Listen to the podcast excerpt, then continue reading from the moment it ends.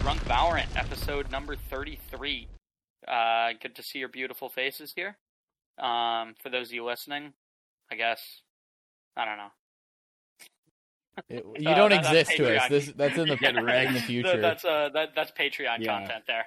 Um, but yeah, so let's just let's just kick her right on in here. Hunter, uh, you got a drink in hand? I'm assuming you do. Absolutely, dude. And this one I'm extremely excited about because this is a drink that I'd been looking for for multiple months. I'm not sure how many exactly, but it is a uh this is called Monkey 47.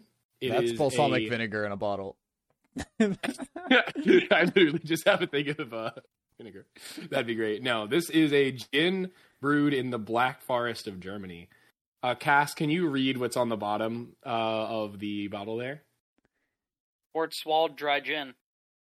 Okay, great. Uh, now, do you want to try pronouncing that correctly? Schwarzwald dry gin. Okay, I, I was waiting for this moment because you like to get all fancy with your like Spanish and French pronunciations of Mhm. stuff, but this is actually Schwarzwald dry gin. That's that's the correct German way to say that. Schwarzwald, Uh, interesting. Yes, W's are pronounced as V's in German, and then like R A Z is like Otz rather than R's. Hmm. So yeah, Schwarzwald. That's the kinda- Black Forest in, of Germany. It's funny yeah. because uh, my dad's uh, my dad works for a company called uh, Schwartz Architects, Mhm. which is spelled the exact same way as the beginning of that. so it, And it's so I'm he works for Schwartz Architects. Yeah, yeah. So I'm Yeah. guessing he Yep. works for Schwartz Architects, but like yeah, yeah, the company's just so heavily Americanized. that, Like that's just the guy who owns the company's last name, right? Yeah. that's great. So I, I saw the spelling of the first part, and I'm like, oh, I got this. Like, I was like, I, I might not get the end, but I definitely got the start. yeah, See now, yeah. I, Well, my yeah, my last name is German, but uh, pretty quickly my family just Amer- Americanized it, so it's none of us pronounce my last name the way it should be pronounced for German. So you know, I'm I'm with you there. now now two bad jokes came into my mind while we were having this conversation. And Okay. here's option number one was uh, you miss 100 percent of the schwatz you don't take. That's incredible. Um, and then the second was uh, you know a round of schwatz on me. Uh, the first one, the first one was way better. The second Yeah, one yeah. is, is you should have led. You should have led with the second one there, Chase. Yeah, okay. I'm... but uh, yeah, if I could move on from the pronunciation slightly, uh, this is a gin that when I was shopping for gin one time at the liquor store, there was like a much bigger bottle of it, and I just met this this dude, and I don't know if he works at the liquor store or not because this particular liquor store everyone dresses like very casual. Uh, for people who work there, but anyway, he was talking me through the different gins, and he said you really got to try the Monkey Forty Seven. Um, and then every time I went back to the store after that, they didn't have it. So I was actually at a wedding, and we were at this like fancy venue down in um, I, f- I forget where it was now, but anyway, memorable there was like a liquor store. yeah, well, this was actually the rehearsal dinner reception. I Oh, remember okay. where the wedding was, but the uh, reception there was like a liquor store attached, and turns out they had it, and I was so excited because it's a it's like a fruity gin with a lot of flavor to it, but like it's very subtle. So it's like extremely easy drinking, you know, very dry. It's basically what I want in a gin. So I'm extremely hyped to have it. And I'm having it as a gin and tonic. I'm not just straight drinking the gin, even though I have done that.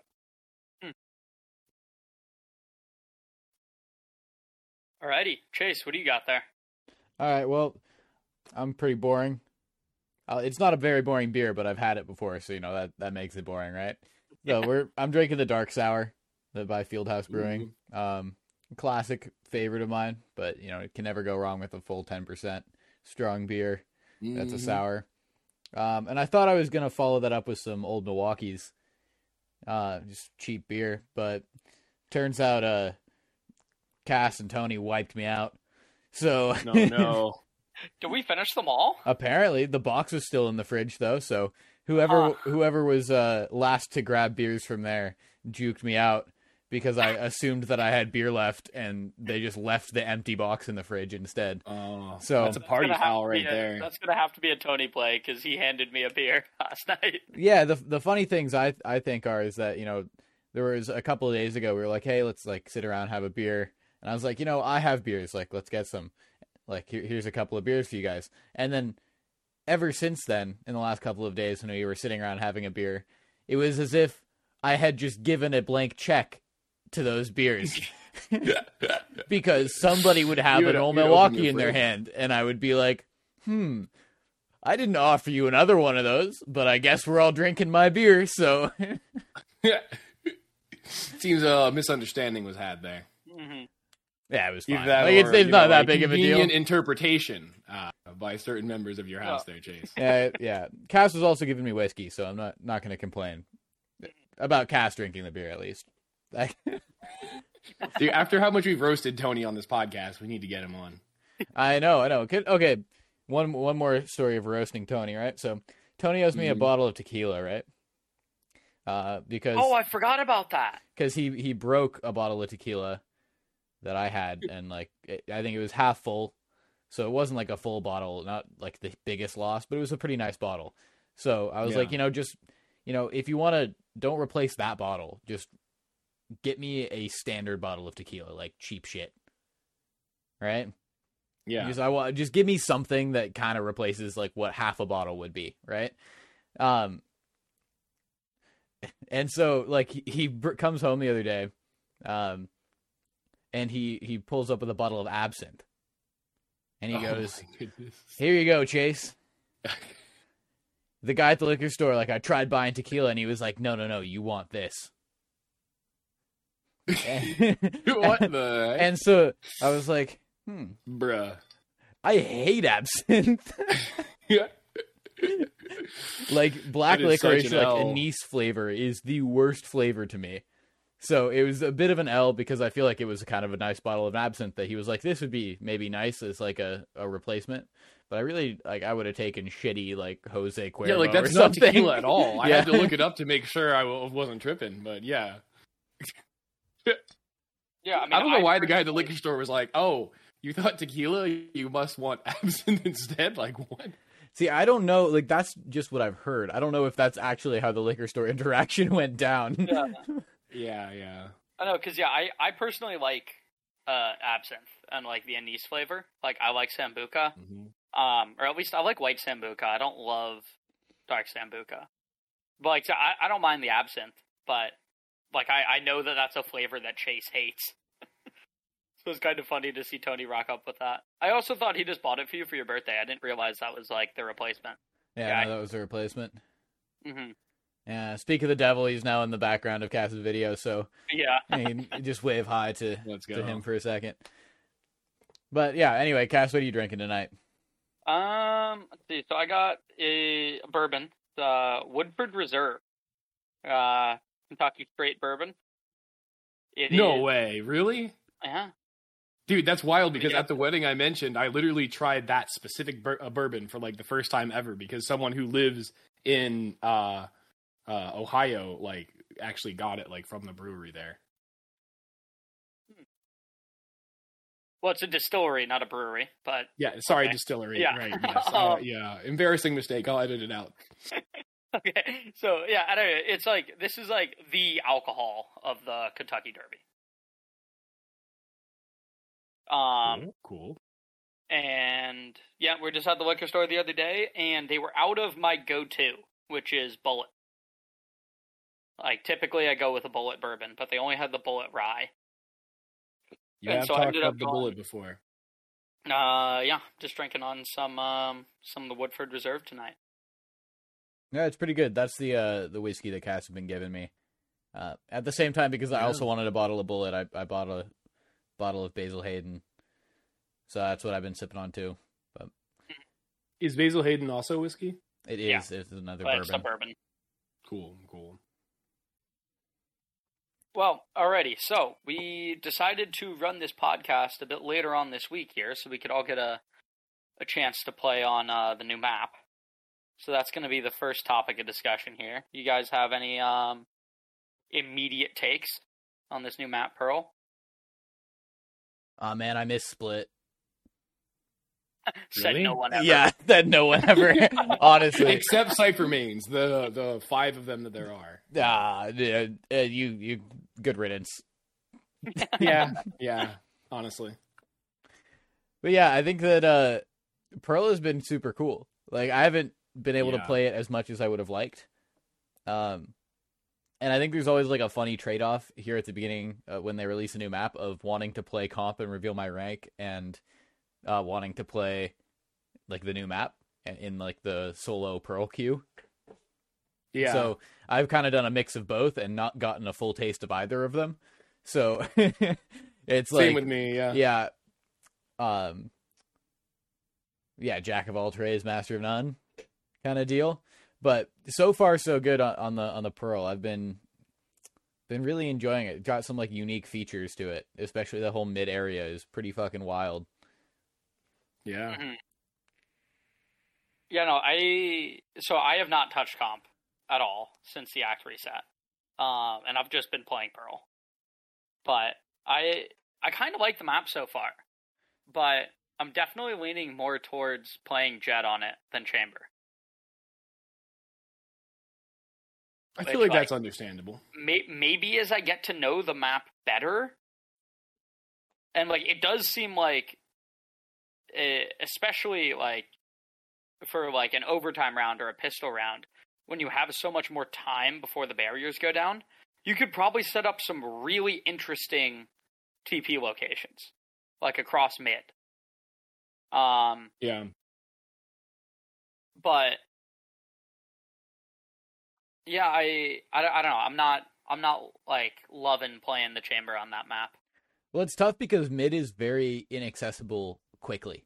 So like trying to set up TPs through there, um, like you're saying, like you need more time because to get into mid the quickest way originally, you have to like crouch walk through sewers there, um, which is not a, I mean, it's just losing time. And then everything is so disconnected from each other that I'm, I'm sure you can do some like weird like TP shenanigans to make it faster for yourself, but it's gonna be I think difficult to get like a lot of different setups in there. Well, I mean, you can always Yeah. like just you drop one and spawn, you run to where you want to go, you drop the other one, TP back to spawn, pick it up. Yeah, but I'm I saying that getting from spawn into okay. mid is a time Yeah. waste, right? Like you Right, could right, do that on the other side of sewers, but I, I I feel like it just might be difficult, or you might run out of time pretty quickly there. Yeah. Um. And also, um, I know this is getting a bit more in depth into the map, but somebody kind of pointed out, and like I don't know the callouts for them yet, but like that little hallway that goes from like mid double doors area over to B site. Yeah, Um, there was somebody who was breaking down um how like uh split plays out in pro games and comparing it to this new map and was basically saying that he he doesn't think that that map will get like any use besides just like a faster rotate to get over to A. like that part of. That part Yeah, of I, I got the- confused by what you're saying there. Yeah. What? Sorry, I, I know it's I yeah, know wait, it's what are you, a- a what are you talking about? Breaking down how split was used in competitive play. That you're, Well, you're kind of all like over the the place here. Yeah, okay. So like the way that you attack like B site split um basically heavily incentivizes you because it's such a tight choke getting out of garage onto B site. It Mhm. heavily incentivizes you to take B heaven control on split Right. Right. That makes sense. to draw defenders' attention away from just this super tight choke. Um, and because the main entrance to B site doesn't have that, on Pearl. because it's on Pearl.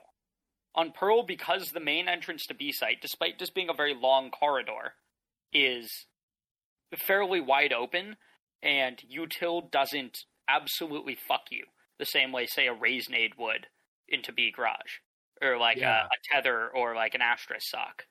Um, like because you can't get Yeah. as outright screwed on B long, and it's mostly just aim duels that you're more incentivized to just send a lot of people that way and not worry about the other entrance to be. Um, and because Being through mid, flip the other entrance. yeah. the other Yeah. entrance to be being through mid there, and because it's because of the way in which that double doors area that you have to get through is such a brutal choke point that they were thinking that it, it's not going to see a lot of action. People are just going to avoid that section of the map on attack. I mean, double doors is a bit of a brutal choke point, but I think it can also be cleared well. Um, I don't know. As you were Yeah. saying, what agents you were playing on this map, to just to back up a little bit, um, Mhm. I've been playing Fade only, mostly because I've always like I've wanted to be getting into like playing Fade, but I find it hard to pick up a new cha- character when I want to be playing comp all the time. So this is kind of like a you know two birds stoned at once, and you can I can like learn the map and learn Fade simultaneously. I love your take on that expression, Chase. Okay, so apologies. We've had some technical difficulties with uh, some recording software. Uh, unfortunately, we've missed a bit of the recording. A bit But like fuck, that was a lot. okay, but we're we're yeah. We're just gonna jump back in and um we'll get through what we get through. So uh, Hunter's gonna have a hell of a time trying to put this all together and have things make sense, but that's his job. So No, no, it, it'll all be Yeah. it'll all be good. Like we, we were talking about some boring shit anyway. You don't even want to hear it. yeah, we're talking about fucking map callouts for a long ass time. If you want to hear that, Um, then let us know and we'll uh, we'll go back over it. But for now, we're just gonna be like, yeah, fuck that shit, and uh, we're gonna move on. Um, okay, general impressions. Cass, we kind of got yours in the recording Yeah. already. Um, you're saying you don't like you don't like Chamber. Um, On this map. on the, on this map. Um, yeah, yeah. I was saying I I play I've been playing Fade. Uh I like Fade. I like the uh I like the map too. Um I, it's just cool to be playing a new character on a new map. It's just learning everything at once. And so yeah, I don't know. I I've, I feel like I've covered this shit. I don't know. Yeah. it's so weird re-recording shit that I feel like I've already Yeah, we've never about. had to do this before. This is actually a first for us, oddly It, enough. it's funny because like in podcasts that I listen to, like this happens like kind of consistently. You know, it does not like often, but in in most podcasts this happens to people. So it's just it's funny going through the experience ourselves. Um, so Right, Hunter, right. you you haven't really had the chance to to give your opinions on on uh, Pearl yet. So let, let's hear them. Yeah, so I've loved this map so far. Um, it's I think we'll have to see. I think it's in my top three favorite maps. The other two being Haven and Bind, and it actually reminds me a lot about Haven. Uh, uh, it reminds me a lot of Haven. I don't know what I said about there. Um, it has a lot of tight angles. There's a good variety. In particular, uh, B site on Pearl with the very long corridor to get to it reminds me a lot of C site on Haven. And the importance of mid, along with the sort of convoluted nature of how you access it, reminds me a lot of, you know, the way mid works on Haven, where you can get there from garage or B from defender side, or you can get there from top mid or um, grass from attacker side. And there's just a lot of different angles that come out of that, similarly to this map in mid. Um, so yeah, I think there's a this will be a really fun map to watch at the pro level and to play. Um, I'm digging it. I can't wait to get into my first uh, comp game on this map because you know you can only learn so much from playing unrated on a map. I feel like. Oh, definitely, because everyone's just fucking around and like Oh yeah, a- as it's been played so far, everyone's learning the map. Nobody knows the callouts, right? Nobody knows what the fuck they're doing, how anything should be coordinated, where you should lurk, all all the above, right? So it's a lot of just five man rushes into sight and people not really knowing what they're doing, just fucking around, as if it were any standard unrated game because you don't really care about your rank. Yeah, but I, I was gonna say I think people are taking this more seriously than they would your average unrated game, simply because it is most likely people that are trying to get a feel for the map before it shows up in the competitive queue. So it like it's not just like, oh, this is in comp now. I guess I'm playing this with RR on the line. Like I, I feel like people are taking it on average more seriously than they would just a standard unrated game.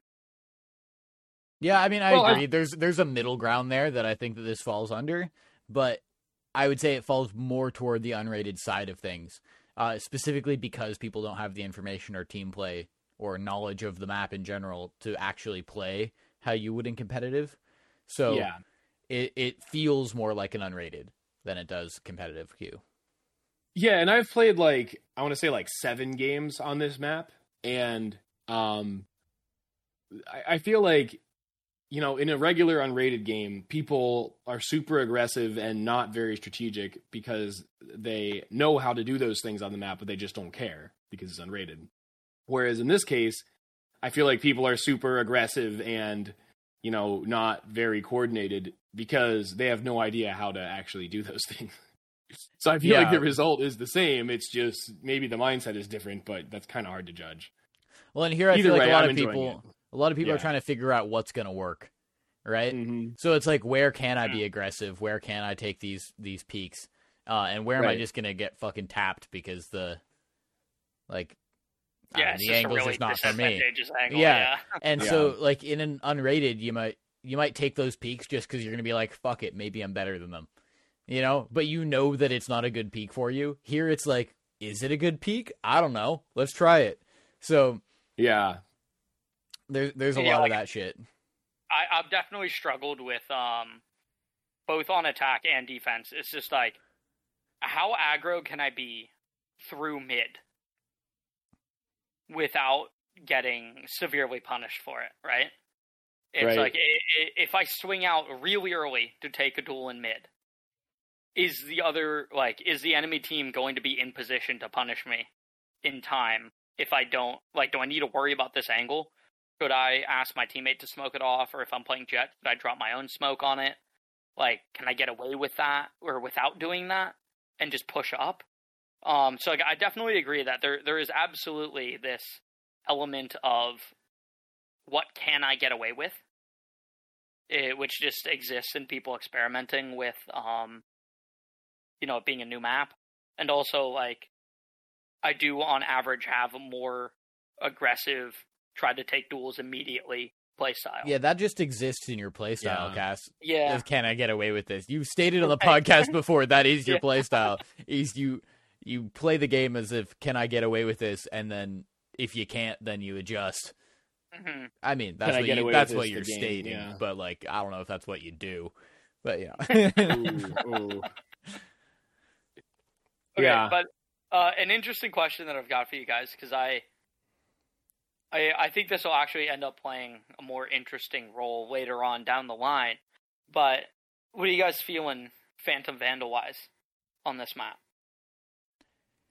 That's tough because I immediately think like it, tight angles, especially mid, is very like kind of close quarters. If you get into more um like defender side mid, and that feels super phantom oriented.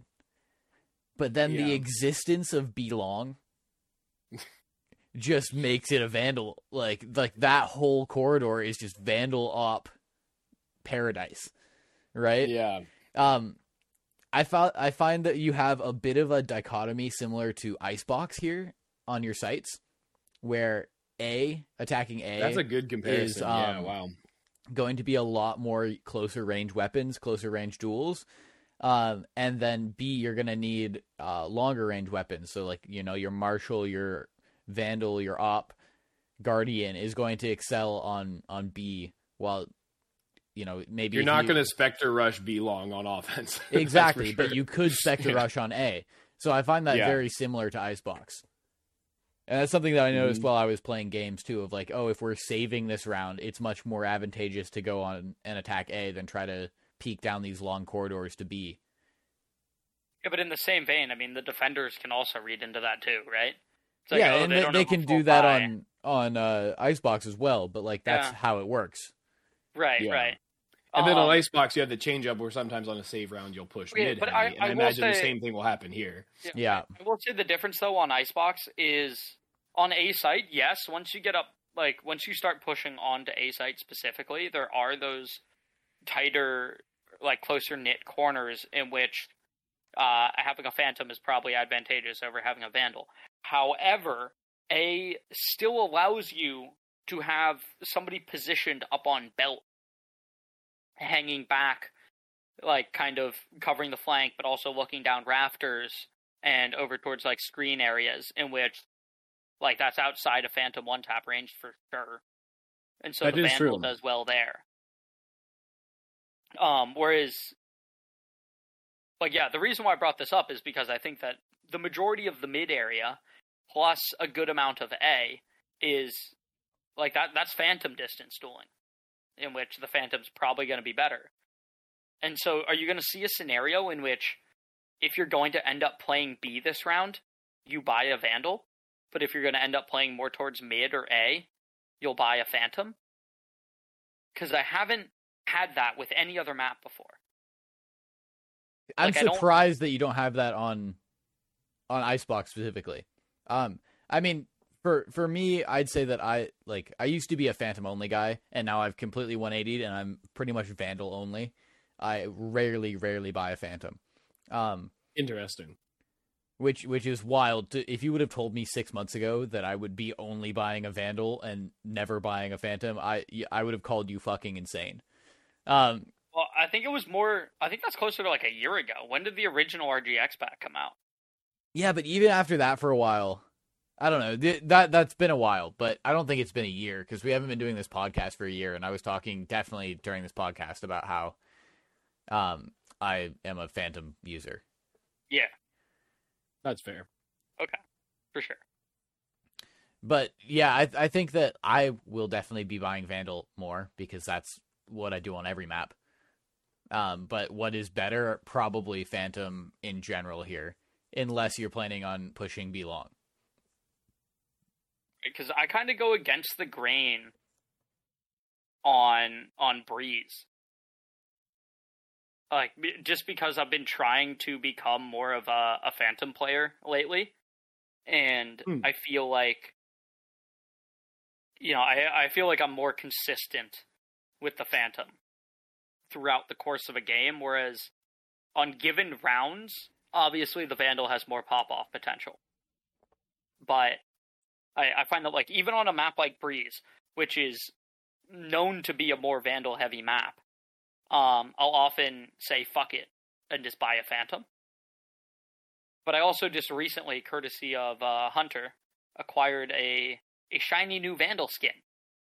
Um, Mhm. So obviously I haven't touched a phantom since the since the uh, Prelude to Chaos pack came out, Oh, and I've just been using vandal. It is a pretty Uh, dope Vandal. yeah, Yeah, I, I will say, in case anyone just thought, you know, I was Cass's uh, sugar, Sugar daddy, daddy? or something, that relates, yeah, that relates to the Yoru bet that I lost a while back. Mhm. That's why I had to buy it for him. Took a while for him to cash it in because he was waiting for a skin worthy of it, but Yeah. finally it's here. Yeah, I mean, Yeah. and speaking of bets, because we're on the topic, I just wanted to let you guys know that I will be cashing in my my bet for the uh, battle pass, um, on on this current battle pass. Oh, very cool. Okay. So we need to both send you five bucks. Is that is Yeah. that how this works? Yeah. Yeah. Okay. Cool. Um, I, I don't. Cass doesn't have to send you five bucks. He can just give it to you in person. I have to send you five bucks. Um, speaking also of bets, I had an idea just during the podcast. The host Cass will be caught completely off guard by this. Whoa. Um, I have an idea for our first ever three way bet. Wait, but the battle pass one was a three way bet. N- Well, okay, it was a three. It was a three way bet in that we were all involved. But how, oh no, you're right. You're right. That was a three way. So our second ever three way bet. second ever three way bet. Let's go. you're right. You're right. I forgot about that one. Hmm. Okay. Anyway, the the bet is who will first get a comp ace on their main on Pearl. Ooh, okay, okay. That's I'm that's Okay, the bet. I What do can you comp see think? ace. I mean, I think Chase is slightly less favored here. I am I am definitely less favored in play. terms of agents, but I think that that's not necessarily what determines aces. Although in general, I've Especially definitely because it's a gotten new fewer map. aces than than you two. But at Yeah, the same I- time, the new map throws a little bit of variation. That- in that It's does, not that like, does. Yeah. And d- did you specify comp? Yes, I did Okay. specify comp. Yeah. Okay, so this can't even take place for like another week. True. Um, true. Yeah. Because unrated aces are like whatever, you know. The Yeah. other team could not be trying. They could have someone Right. AFK. I, I okay, Yeah. so I'm thinking we've I I think we've kind of come to the conclusion that Chase is slightly less favored in this bet, just based off agent. But Well, and and, the fact yeah. that I'm that I'm playing a new agent on this map. Um, yeah, who knows if I will continue that in comp? That's a, a week from now decision. But mhm. As of now, I, I'm like, this is not a great bet for me, but fuck it, I'll take it anyway. Yeah, I, I'm wondering. I'm wondering, Hunter, between the two of us, yeah. do Yeah. you feel that you're favored, or do you feel that you're unfavored? I feel like between us two, it's fairly even. between See, I two. I find that this is a bet that favors Cass because he plays a fucking broken agent. Although he just d- described that he doesn't like playing them on this map, so um, Yeah. You know, I mean, um, maybe that balances shit too. Yeah, part Yeah, of the well, part okay, of the difficulty is I'm saying, because like- Tracker isn't reliable at actually tracking aces. I'm not sure like who tends to get more aces between me and Cass. I would lean towards maybe Cass, but I feel like it's close enough to not really matter with the additional variability of the new map. Yeah, and also the fact that like you can't just be like, "Oh, I'm gonna ace here." I mean, when you get four kills, you could just W key it down and be Right. like, "Hey." I mean, that's honestly what I normally do when I when I have four Yeah. kills. Like, I don't ask my team for the ace. I just start, you know, booking it Just towards running it in, the yeah. last person. Okay, but Now if there's a bet on the line, Yeah, people yeah. are going to be asking your team. Gonna- if, if the three of us are queued together Yeah. and you're on for a 4K, now I'm gonna. I'm gonna go steal that fucking Oh, ace. yeah. Yeah, we just throw the round. It's like double overtime. All three of us are lose W keying yeah. in to not lose this bet. yeah. Should be Yeah. hilarious if So, that so. I don't know. Want to put like, you know, So ten just bucks on the another, line for each yeah, of toss us? another yeah. battle pass on it. Yeah, let's Oh, toss okay, another yeah, battle, pass, on it. Yeah, let's toss yeah, a battle yeah, pass on wi- it. Yeah. Winner, winner takes a battle pass. Yeah, Mhm. yeah, that, that's a Um, decent bet. Like uh, stakes. Mhm. Yep. Yep. Yeah, because I'm thinking that like I I want to go ahead and say if Hunter is playing the Yoru, on average, I'd say he's favored over me. But there's always the scenario in which a team decides to death ball down B long, and I'm sitting there with a chamber ult or an op. True. True. Like, so like I, I I don't know. I guess it just like comes into like which one of those scenarios happens first, right? yeah. Like Hunter Hunter Yeah. getting a like uh, a god TP with Yoru onto site. Mhm. um, just quickly taking out three of them, and then aggressively pushing through to catch the uh, the other people rotating over. Um, versus yep. me on defense and having the enemy team just death ball into sight on me. Yeah, Yeah. I, I think the reason why I'm more disadvantaged in this, um, and that is because of the agent, but it's a little bit more nuanced to that, is that I am never in those situations where I can get five kills in one go.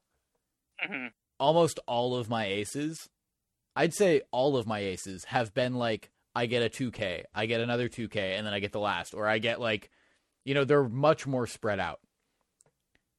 Um, yeah, yeah. I, I think mine tend to be much more spread out than Cass's simply because, you know, with the op, he could get like a collat and then one more kill, and that's three. Whereas it's a pretty, it's very, very rare for me to Yoru TP and get three.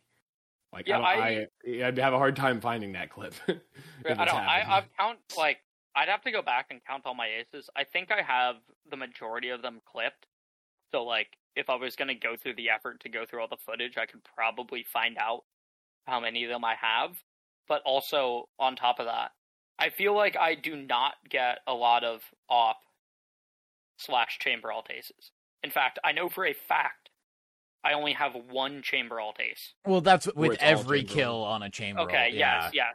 I have I have two more in which I've gotten four kills and then gotten the fifth with not the ult. Yeah, Oof. I mean, but then how many do you have where you got three kills or two kills with the with the ult? Right. And like that I I don't know. But like I know for a very long time I I had been chasing down the uh the five the like five shots, five kills, chamber ult ace. Yeah, Um Ooh. and like I know that I got that relatively recently. So I know that's like my first one with that. But I feel like I've got the majority of my aces with Vandal in hand. I've definitely got the majority of it, my aces with Phantom in hand, easily. Oh, the other thing I'm thinking about is it, I'm actually going to slightly favor Hunter in this due to um second round. being being the stinger Ooh, by. Yeah. Yeah, well, Yup. either the like the, the the stinger buy when the enemy team doesn't buy jack shit, and I'm probably gonna have a marshal and or rifle and trying to Mhm. play back. Uh, Mhm. like if I've got the marshal, then obviously I'm playing for long sight lines, and if I've got the vandal, I don't want to fucking die. Yeah, you don't want to give them that. Right. Of I don't want to give it to them, so I'm not going in first.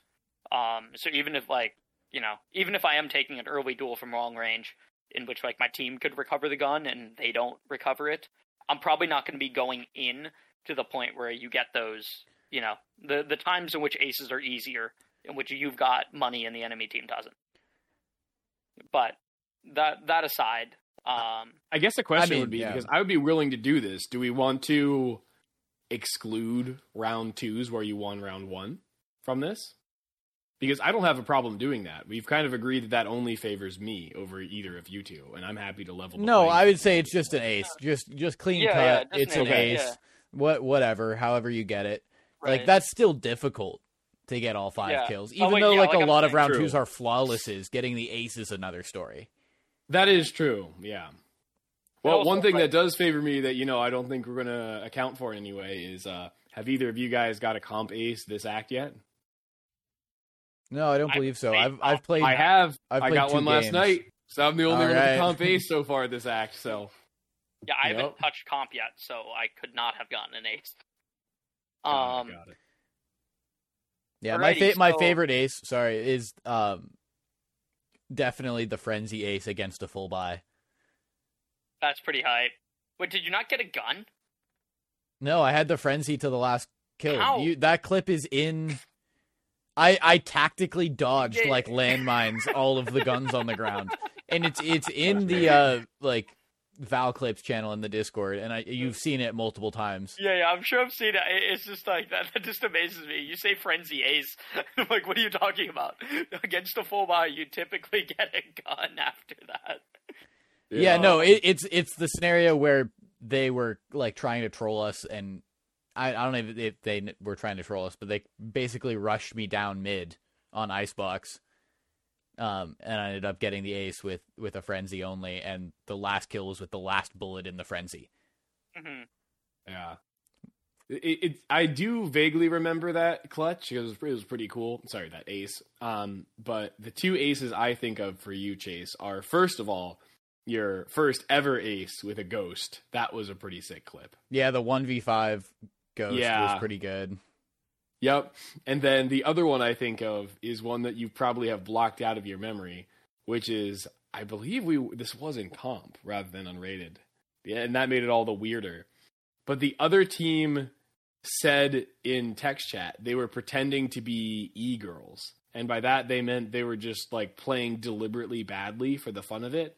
Like they were like running around pretending to not know how to shoot and use utility and like Chase just was like his aim was not good that day. He was just like mag dumping everybody and like missing a ton. But eventually he killed all five. just like I don't remember this at all. I'll have to show you the clip later. this Yeah. seems like a combination of a toxic other team, a me Yes, having yes, a bad definitely. day, and like an ace you shouldn't even really count. yeah, you know? yeah, exactly. like that that's just something you're like that doesn't that's not even worth clipping you know yeah, Yeah, Yeah. I was gonna say, unfortunately, my first ace was kind of lame. Um, it was run and gunning Spectre kills against uh yeah, that team with like pistols. Um, and then my what I believe to be my best ace, I didn't like my clipping software just wasn't working. Oh, that is so sad. Because like my what I believe to be my best ace was a Viper put a wall up all the way down C long. Um and it was the one comp game that I played as Yoru. And I had an op in hand and just kept ducking in like just on either side of this Viper wall. And I just could not miss. Like it was it was one clip with the op, like five shots, five kills. Like easily the cleanest ace I've gotten and I like my clipping software was just down for it. yeah it sucks Yeah, Oh, okay. I I did pull the clip. It turns out it was a one v four clutch, so it was a four K and not an ace for Ah. you, Chase. oh okay So okay, not quite an ace. You were one off. yeah alrighty. But um, getting back to the map Pearl, does anybody have any, I guess, like closing remarks or just kind of uh, any general ideas to how you think this map is gonna gonna play out? I don't know. People in, have been like, a calling quick it like. summary. I mean, one thing is that like Hunter, when we first played in the PBE, you're like, oh yeah, this this map is very CSy. Um, yeah. and I immediately saw that having never played CS. I've never played a single round of Counter Strike, and I'm like, oh yeah, this is like a Counter Strike map. Like it's, I don't know if it's like the art style or the way that it's laid out, or there's something about it that just reminds me more of a CS map than it does of a Valorant map. Um, but it, I think it's a kind of cool blend of those, and like I really like how the map looks in general. So I, I think I think I'm I'm really excited to to play this map more. Yeah, I would agree. I think the visual aesthetics of the map are sick. Um, like I, I definitely really like that. Yeah, I um. So I guess as far as my remarks go, I think this is potentially a very or what? What are you Sorry, laughing at? I'm just watching the cheese clip. I have, to, I have to. put- I might have to put this in the video. I forgot it was as funny as it is. Not the ace, but anyway, back to you. Going back to you, guys. I, I, I think this is going to be probably a map in which you can get a lot of value off Lake Works. And on top of that, I think this might be the first map in which you really want double controller, Interesting. which I, I, I think is going to make ranked a bit harder because it's already hard enough to get somebody to play controller. And now you need to get two. I don't think it's I- necessary. don't know that you need to. I think that maybe in the pro meta it will be double controller, but there are already maps that are double controller in pro meta. So like that doesn't change much for them. But Yeah. in in ranked, I feel like one controller is going to be fine. yeah, I don't I- feel I- like it'd be a throw to not have two controllers in ranked. I, I feel like this is a map in which I really want a dome smoker plus a viper. maybe I'm. I'm not convinced on how good Viper actually is on this map. I'll be honest with you. Like I guess the A wall could cut could cut like on attack could kind of cut across nicely, but I feel like the Viper wall on B just doesn't. It's hard to get a good one because if you cut like diagonally across long, whether you're doing it from offense or defense, you give the enemy team a lot of space to push up. Like I don't know, I just don't see a. There's not an obvious wall on B that does much, and then mid as well with that divider in the middle. Yeah, I I only see like one good Viper wall off the top of my head. Yeah, I can see don't- the one that cuts off kind of like the left side of A site from attacker Yeah. side. Um, so you're cutting off multiple like access points there for defenders. Um, that could be really good, but That's as you said, I think too, that yeah. in in mid maybe you can like make it a lane, but that seems like something you could do with a normal smoker as well. Um, Yeah, and cut off like the the other angle that you're not trying to rush down. I I don't see Viper Yeah. being as useful on B or or mid. Yeah, I, I think Viper is actually going to be very useful on B. Um, now, obviously, we'll have to see where default plant ends up being, but the the reason why I think Viper would be very useful on B is, uh, there's there's always the option of just cutting off all of, like, you know, like B Heaven and CT and like that B Link area and just giving yourself a bit of space to plant onto site while you work your way up, um, like the B long area. But there, there's also, and like the reason why I'm saying I think that could be valuable is it gives your team the ability to clear all of the the longer angles down B long as you're pushing up without having to worry about uh getting shot from like the meat and heart of B site. Uh, but also I'm thinking of if you can push up, if you can use other utility to get B long, and then you can use your then you can commit your Viper wall to to cut off the the CT rotates. Like I, I think there's just a lot of value there that you know maybe Omen or Astra with their recharging dome smokes you could kind of do that. You could use your first two smokes to um to help your team push up and take B long, and then you could use your as your smokes recharge and you're going for plant again.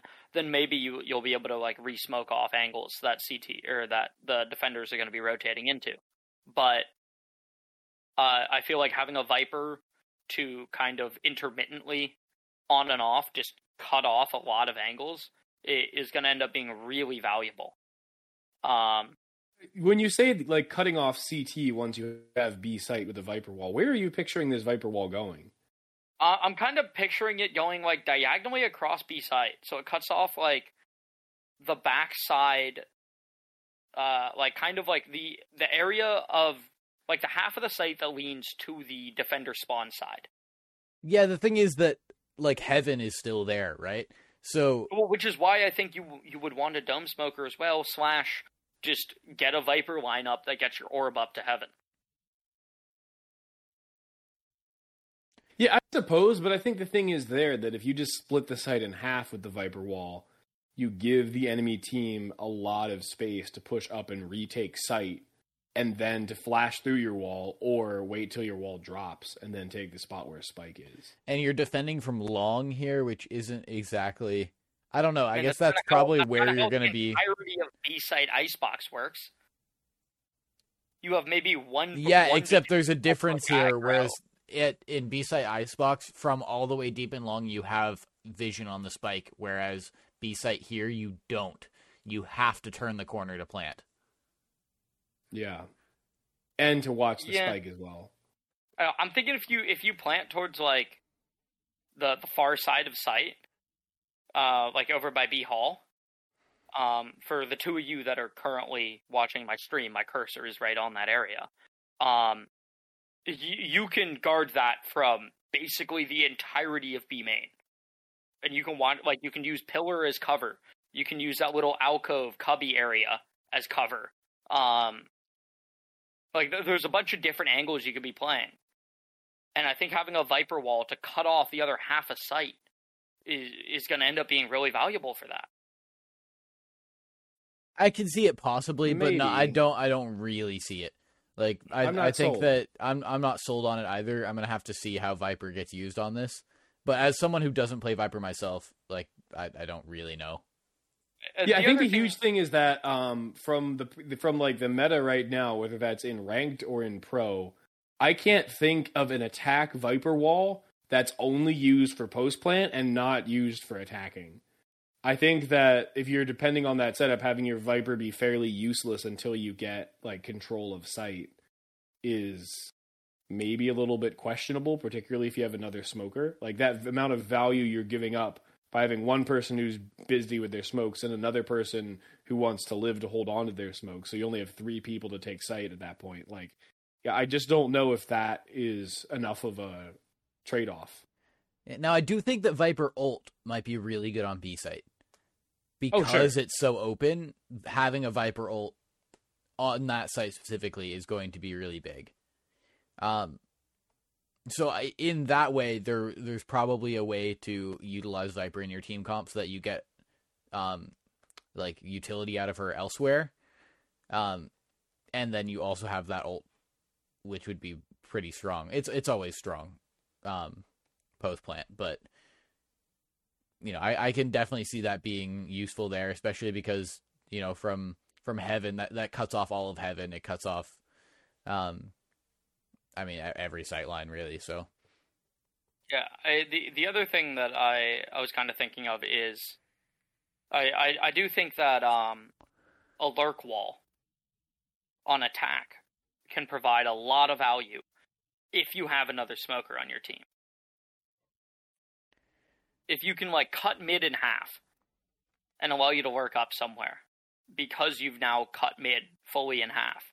Um, that that could be very valuable if you've got somebody on your or another character on your team who can place your classic exec smokes, uh, which is something that you often see on bind. Like you often see a viper on bind put up that wall down towards um towards U-Haul to gain access to that area. Right? It's something that the the other team needs to constantly be worried about it's hey, there's this wall up. We can't hold this from on site. If we don't actively have somebody holding U-Haul, the Viper could just be working up into here. And you see that yeah. a lot at the pro meta. Yeah, I guess I guess what I'll say, Cass, is I'm not really disagreeing with you that Viper could be good on this map, and that Viper could be good on this map in a dual smoker composition. I just don't see. Oh, this needs a double smoker comp. I I, I think that uh, that will be an option rather than a requirement. That's my prediction. Yeah. Now we said that Even we at the pro level. we said that we really liked this map. Now, there is a caveat to that, and it's something that Cass has been really excited about. Um, Uh oh. which is Cass this plays in is that Cass keeps saying that he thinks this is going to be a very lurk heavy map. And he loves that. He loves the ability to lurk in a bunch of places. And Yeah. fuck am I gonna hate that. Well, that's only if I'm playing Chamber on offense. If I'm playing Jett, I'm probably not going to be lurking. Okay, true. But you're you've said this multiple times that you think it's going to be very good for lurking. And you Yeah. say it in a way I'm not thinking analytically, you say that in an excited way. Uh, I'm saying, well, I, okay, so actually, Regardless of what you're saying now, yeah, in the past you have said this in a oh this is going to be a good lurking map Yes, yes, yes, yes, and I fully understand what you're saying because I thought that I would, m- I, I would really enjoy Chamber on this map, but I've found that I do not, or at least in the limited number of games I've played, I I'm not sold on the Chamber defensive setup, and therefore, I don't really want to play Chamber on this because oftentimes the way that my games go down is, hey, I'm not going to do crazy hot on offense but I'm going to pop off on defense and make up for my shortcomings um, as Chamber. And I feel like I'm not going to be able to do that on this map as Chamber. And Okay. therefore, like, and like, so yes, I, I did have that train of thought earlier, but that was before me having tried out Chamber on this map. Um, whereas I I actually much or so far from the games I've played, I much prefer to play Jett. And if I'm playing Jett, I am probably going to be diving into sight or diving through mid rather than lurking on this map. That being said, I think an Omen lurk, a Viper lurk, an Astra lurk, maybe a Killjoy or Cypher lurk would be incredibly strong late late into rounds on this map. yeah okay irregardless of what you are Yeah. are, are thinking right now Yeah, you're missing i Chase's do, point. a I little bit do agree Cass. that this is going to be a lurk heavy map um which my point was not oh cass is gonna love this my point was that it is going to be a lurk heavy map and i'm gonna hate that. Um because fuck i hate lurks. And i think that like most people who don't lurk typically do. And even like it's just you know whenever someone's lurking against you you hate it. But yeah, there's so much opportunity on this map to be to have someone in a position that you're not expecting. Because there are I so agree. many positions you can be in that are not on the site hmm right? So just rotating over like if you're on defense rotating over is dangerous as fuck because someone could be anywhere. And if I- you got into mid like if one of if your team gave up mid at some point and you're rotating over say from b to a site they could be anywhere on the map. Yeah, like defender spawn is not safe. no. Like everything is in play there and that sucks really Yeah, good if you like- like lurking and Well, yeah, that that reminds me a lot of Haven that way. If you lose B, uh, it's not quite the same in terms of danger to spawn itself, but if you lose B, like rotating is really sketchy. The problem Yeah, well, is like you don't even lose- have to lose B. Like losing B is like on Haven is like okay, well they have a site and sure they can go A or C from there, but you can really expect that. Like that's a lot of advanced map control. Here I feel like they don't have to have advanced map control so that you notice it directly Yeah, that's fair. they can they can get a part of an area like a part of the map sneakily and then use that to get really deep in your in your territory even if they don't have like- control over that area And I'm gonna go ahead and assume that there's probably a Yoru lineup from double doors to sewers. I don't know what I don't know what that lineup is yet, but there probably will be one. Yeah. right? Or or if you just Oh, get actually- an omen. Or if Based you on the angle, omen- may be. Okay, maybe maybe not, but like I, I feel like there there might be one. And then if you get a an omen to TP across from uh from double doors to the the mid connector side instead of going down B link, um, It just opens up so much Yeah. of the map, right? And I don't think anybody's going to typically be holding from that area of the map. Right? That's so far back into like the defender's territory that I I don't think it makes sense for a defender to be holding there. Yeah, and, and that and that's the thing. I think I feel like it is the. Sorry, go, go ahead, Cass. Go ahead. Well, I was going to say, and therefore, I think there's a lot of potential to if you can if you can get a person across that angle into uh, the mid connector area over towards the the defender side, like sewer, you know, CS crouch under kind of thing. Um, somebody can just be there, right? While while the rest of your team is execing onto site, and even if they don't get any value in terms of kills, they're gonna hear everything. Yeah. Uh, and like point being is, unlike Haven, in which even if they take B site, the rotate through CT is pretty safe, unless you get a call out that like, hey, somebody's pushed up that area. Um, like it, it, it's pretty safe. You can typically run through that knife out. I'm gonna go in to say that the the rotate through defender CT on this map is not going to be anywhere near as safe. Yeah, just I- I rotating agree. knife out knife out is going to be very difficult. I think you're it's going to be gun out most of the time unless there's only a couple of people left and you know where they are. Like if there's any question to where somebody on their team is, like you can't rotate knife out. Nowhere is safe. Yeah, and where I was where I was going with this is that I think the uh, mid doors push towards B as an attacker, and by, by push I mean really the lurk that we were talking about. If you're lurking through mid doors towards B, and you you win a, a duel around mid doors against a defender, now the defense has to has to account for the fact that very quickly you could push directly from mid to A, directly from mid to B, you know, CT to B, CT to A from two different places or back out. I mean, like that's just insane that you have that much, you know, control over the map with one single duel that you've won. Yeah, yeah, uh, like and and uh, leaning onto that idea, I think mid control is going to be a huge element of this map. Mm-hmm. I mean, the thing is, how do you control mid? It's so many different areas that make up mid, Yeah. quote unquote, that you can say, like, yeah, mid control will be huge here, but it's not like split, where split, like, you can control mid as an area. Thank God it's not like split. Praise Yeah. be to uh, Mr. Riot for that one. But this one is like, if you're in mid, there's like five different areas that you would have to, quote unquote, control, and that's not really possible at any given point. Yeah. So I feel like maybe it'll be very important to push through mid and have presence, but I don't know if we can say that mid control is going to be essential because I don't know if mid control is possible in a lot of scenarios.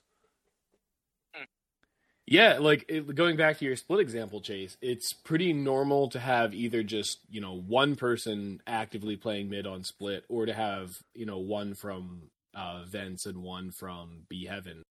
Whereas, like on this map, you know, you could have one from A side and one from B side towards mid on defense. But realistically, you know, if you lose one of those duels, you're possibly in a world of hurt in terms of where people can get to. So, you know, it might be a situation where the typical defense is one on A, one on B, one on each side of mid, and then the, the fifth person picks a side between A and B. And so you have three people mid in total.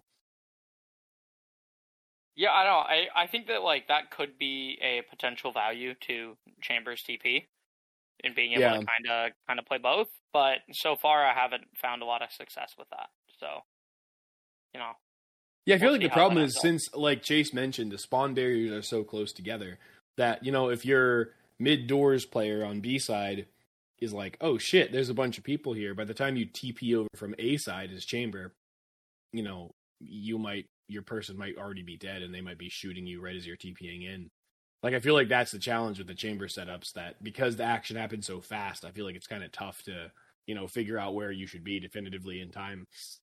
hmm Yeah, they can take a lot of space very quickly.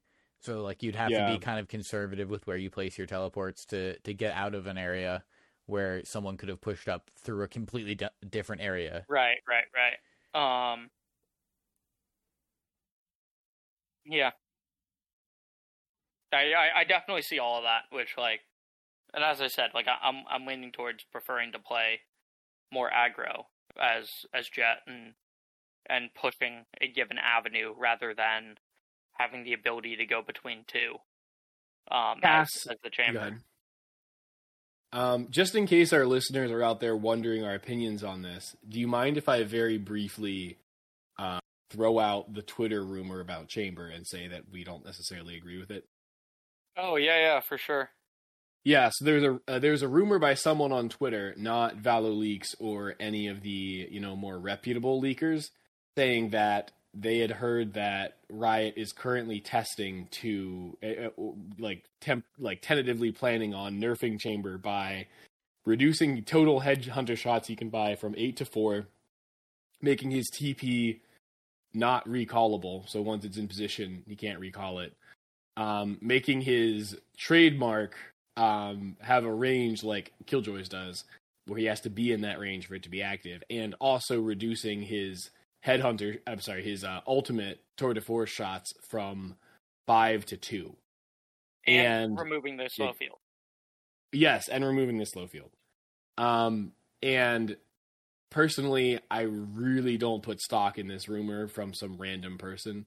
Um, if they, I think it's possible they do have an actual source, and Riot is testing all of those ideas to figure out, you know, which of them would be appropriate for a nerf. So maybe they're testing all of them at once to then feel like which ones, you know, feel out which ones make the most difference. But the idea that Chamber would be nerfed with all of that at once would be single handedly the stupidest decision Riot had ever made. That would just completely kill Chamber as a character at every level. So I, I don't think any of us really believe that that's what's going to happen. That if has been the reaction. A lot about it. Like reading that the first time was like, yes, I I'm someone who thinks that Chamber is dumb overpowered. Right? And there's a lot of things about his kit that are very strong and they're kind of integral to his kit in the same way that we said, you know, like Jett Dash was integral to her kit uh, and Yeah. made her very strong. Um, but to do all of that to Chamber would like t- all of that simultaneously just removes him as a character. You might as well delete Chamber from the game. Yeah. Right? Like there's there's no uh, way of putting that where that's a viable nerf. And if somebody at Riot is thinking to do all of that simultaneously, they'd have to be fucking stupid, which I don't believe Yeah. they are. Right? Right. I think the way that you put it, I hadn't really thought about it like this, Hunter, but the way that Mhm. you put it of saying maybe there is a source and this was like a list given to somebody of like, hey, here's some possible chamber nerfs. And then this Mhm. person kind of like telephoned it and put it out as like, hey, here's the chamber nerf coming, like being Right, tested right. by Riot, right? Yeah. Um, which yeah is just not like they couldn't do all of that at once. I, I Mhm. would, No, but I, I think even like even one of those alone heavily heavily guts chamber to the point where you probably don't see him a lot in pro play. Now, the one that I think could go through and you would still see chamber in, in pro play a good amount is the eight headhunter shots down to four.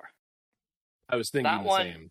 That Yeah. one I could see like Chamber would still get use, and what they were trying to do there is not limit how much he's being played, but more just limit what effect he can have on an eco round. They're just like, hey, like he's just too good in eco rounds. When you put the people in the world with the best aim that play the game, Yeah. and you give them a character that can do this and has this many bullets to do it with, like they're going to excel at that. Um, and I can understand them being like, "Hey, from a pro play perspective, we Let's tame that we down, wanna, yeah. yeah, yeah, like we don't want to give them that much firepower. We want to cut that Yeah. number from eight to four. You cannot okay, I suppose if you technically get a Collat head dink, maybe you could get an ace if you got four bullets. right. But like, I mean, let's be honest here. Like, it, You're not it's just being it. like, yeah, Yeah. like you're not acing, and you're probably not getting. You like, it, if you can take the four shots and get four kills with those four shots, like, like you deserve that, you know? Yeah, and Yeah. I I think that that's a fair nerf. Like I think Yeah, but I in a way it's like yes, that's the only one of those four or however many changes that seem really viable. But at the same time it's like I don't even know if that's enough because I think that Chamber will still be the exact same character. Right, except you're limiting his use in a very specific case, but the problem is that Chamber is good in a lot of fucking cases. right. The thing is, if you combine that with another thing, it also seems like too much. So it's like a weird balance where I don't think that the reducing to four is enough, but doing more than that is too much. It's too much. Yeah, Well, And, I think like- the reducing to four is sort of like the. It's not quite the same because it's a pure nerf, but I feel like it's kind of similar to the Reyna nerf where they removed her uh, soul orb charges. They they changed her soul orb charge. Oh, man, I can't talk right now. They changed her soul orb charges. So instead of getting four, she got two. But then you know they they gave her the uh, benefit of assists counting for orbs as well and there's no benefit to this one as far as I can tell. But like in terms of the nerf, it was a thing where it prevented pub stomping, you know, smurfing Reynas from being able to use their soul orb four times every round. But it didn't really do anything for the vast majority of people, where in most rounds you're not, you know, using going it. through all of them. Yeah, I know the the interesting thing that I that I'd like to know about, um, which obviously there's no good way to actually get info on this, but like, uh, watching the pro games that happened earlier today on the 24th, just for reference, uh, it was XSET versus OpTic, in which there was one map in which the two chambers, being Cryo and Yay, were just dominant, like on either team right? Like they they were just head and shoulders above everybody else in terms of KDA, um, and just like general impact on the game. Like both of them were just popping off. Now, if they weren't playing Chamber, would they still be popping off? To which I would say most likely yes. You're you're looking at two of the most mechanically skilled players in North America playing like playing on this server, right? Like it, it happens to be that Chamber is a character that greatly awards mechanical skill, True. and, and I acknowledge that, and I do think that yes, Chamber's pick rate in pro play is omnipotent, and similar to where Jett was at, where you for a very long period of time you saw Jett on every single map, like you see Chamber on almost every single map. And I, I do think that perhaps you do need to tighten down his niche a bit. Yeah. But but again, I think it happens to be that similar to Jett, the reason why you see these these outstanding like KDAs, uh, combat scores, all these stats and stuff, it's just like, oh, this character's broken. It's just you have the most mechanically gifted players on the given teams playing those characters because they're playing into their forte.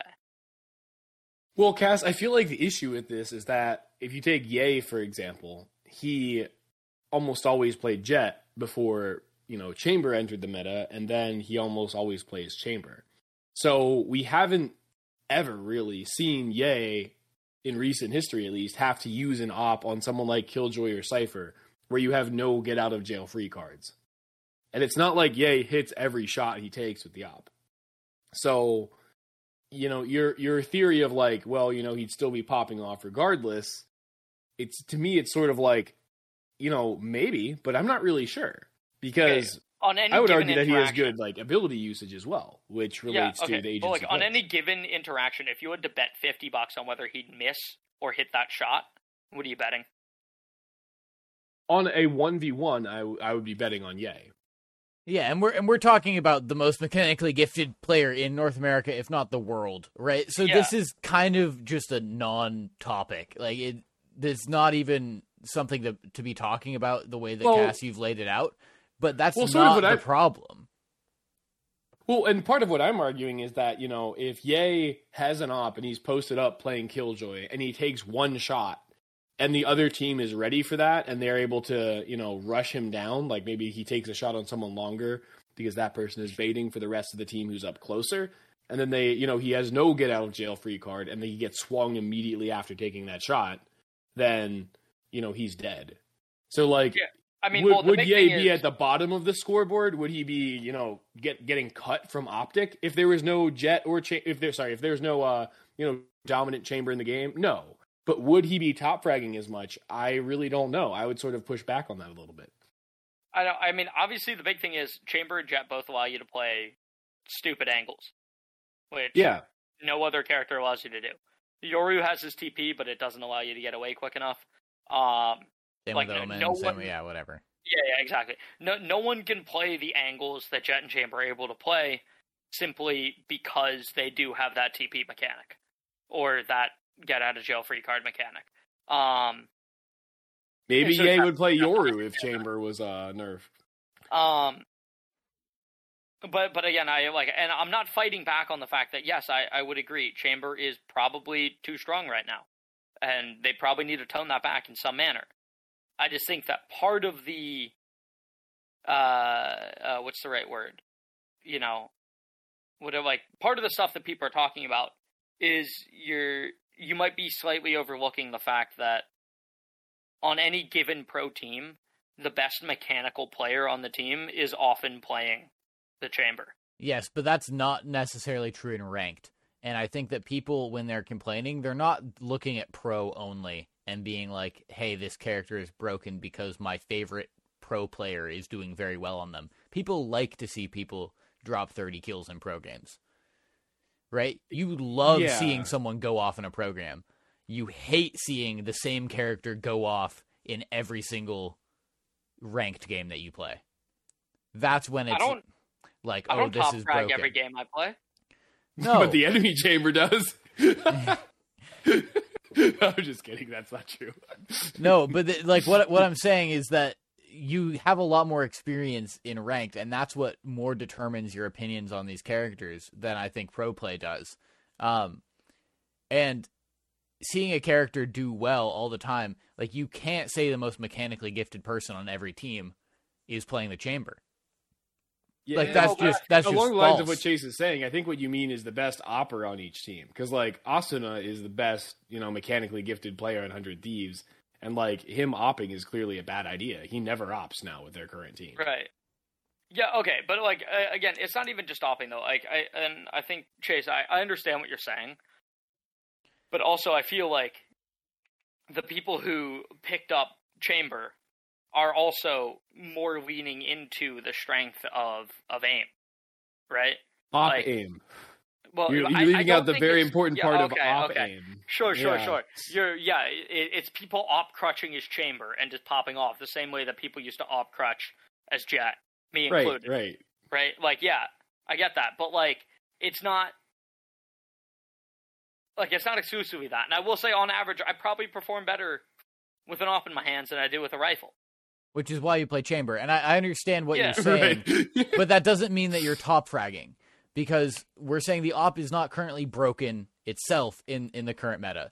So therefore, just playing a character that can op doesn't make you inherently broken or top fragging, right? Right. Just because you have an op in your hand doesn't make you much better than having a vandal in your hand. Um, except for those are the players that feel better with the op. But in our games, right?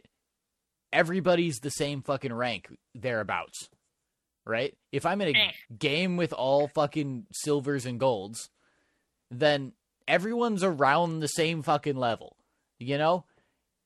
That there's not like one insanely mechanically gifted player and they're on the chamber and that's why I feel like like it's not like the Smurf is always playing chamber and that's why they're like we're like oh chamber's so broken right if they were that much better mechanically and playing chamber they'd be a fucking higher rank like that's that's what it is hmm I think that's a I don't- great I- way to put it, Chase. Yeah. I, I don't really have a problem with other chambers in ranked. Except, why is the I'm chamber always near the top of the leaderboard, if not top frag? And like again, like that might be a thing because I also play chamber. But like Yeah, I- like I'm very rarely Yoru diffed. Yeah, like I I don't have like yes, often if I do go look at the kill feed, like even if I'm not having a stand like uh, like you know a great game or whatever, I find that more often than not I do outperform the chamber on the other team. Um, however, all of that being said, it, it was not like that is not the case back when I played Jett, right? And chamber didn't exist in the game. There were a lot of games you're just like ah fuck, like the Jett on the other team is just just fucking running us down, just dashing out of engagements. Like, like we're we're just getting wrecked here. Um, and I don't. I I feel like there there is a difference, and maybe all I'm saying is current chamber is not as busted as peak Jett is or was. Right? Like maybe that's all I'm saying. Is like to me, as someone who plays ranked, it doesn't feel like that's why we're we're getting rolled here or we're losing. Like I, I don't feel like I'm getting rolled because of the chamber utility. I feel like I'm getting rolled because I'm losing gunfights consistently.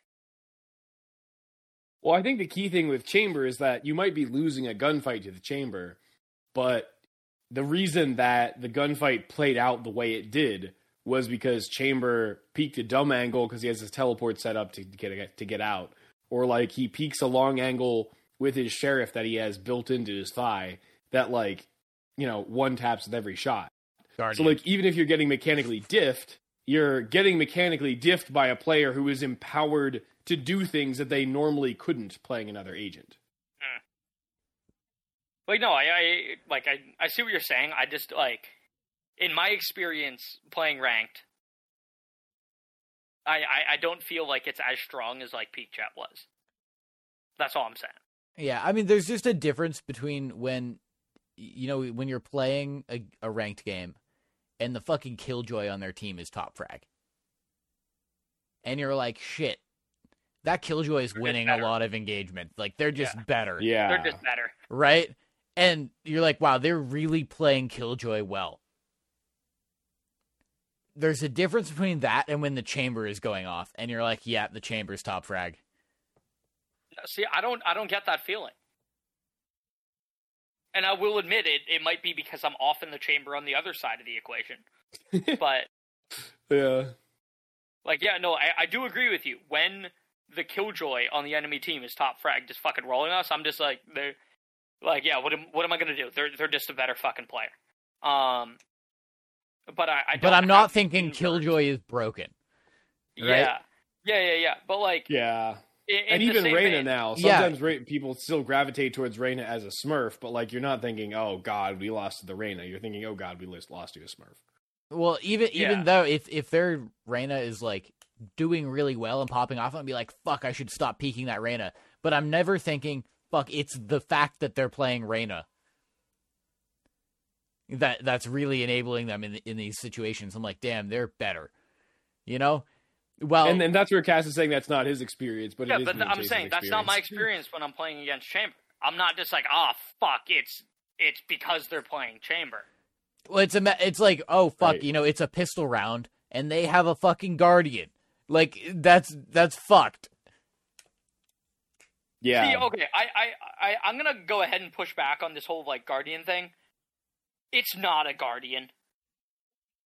Does it lie somewhere in between the Sheriff and the Guardian? Absolutely. But it's not the same as having a fucking Guardian. Is it a better weapon than any other character can possibly have pistol round? Yes. Yes. But yeah. it's not a fucking Guardian, you know? People are like, oh, you got like eight Guardian shots. Like, no, no, you don't.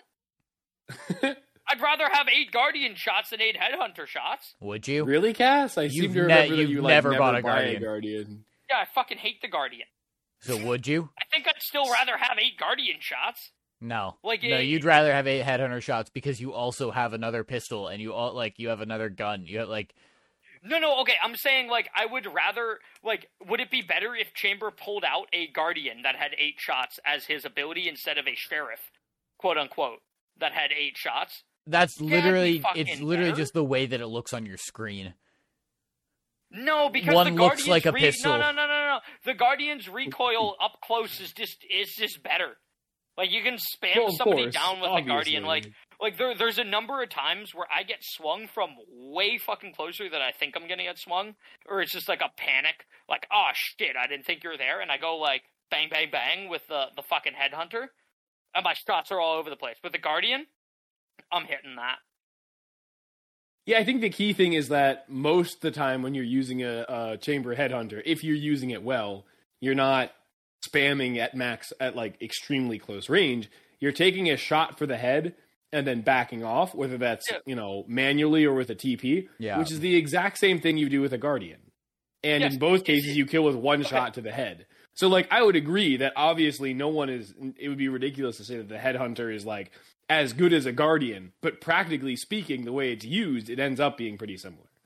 I don't know. People are just like, oh, like he's got like eight guardian shot. It's like, no, no, you don't. You have something in between a sheriff and a guardian. Is it better? Yeah, but it sheriff? feels much Yes, closer to the guardian when someone's peeking you from a long angle, taking one shot and then dipping. Like that is very, very similar to how you would use a guardian. Like up close, obviously you notice the distance, but at long range you really don't, and that's how people are using headhunter most of the time.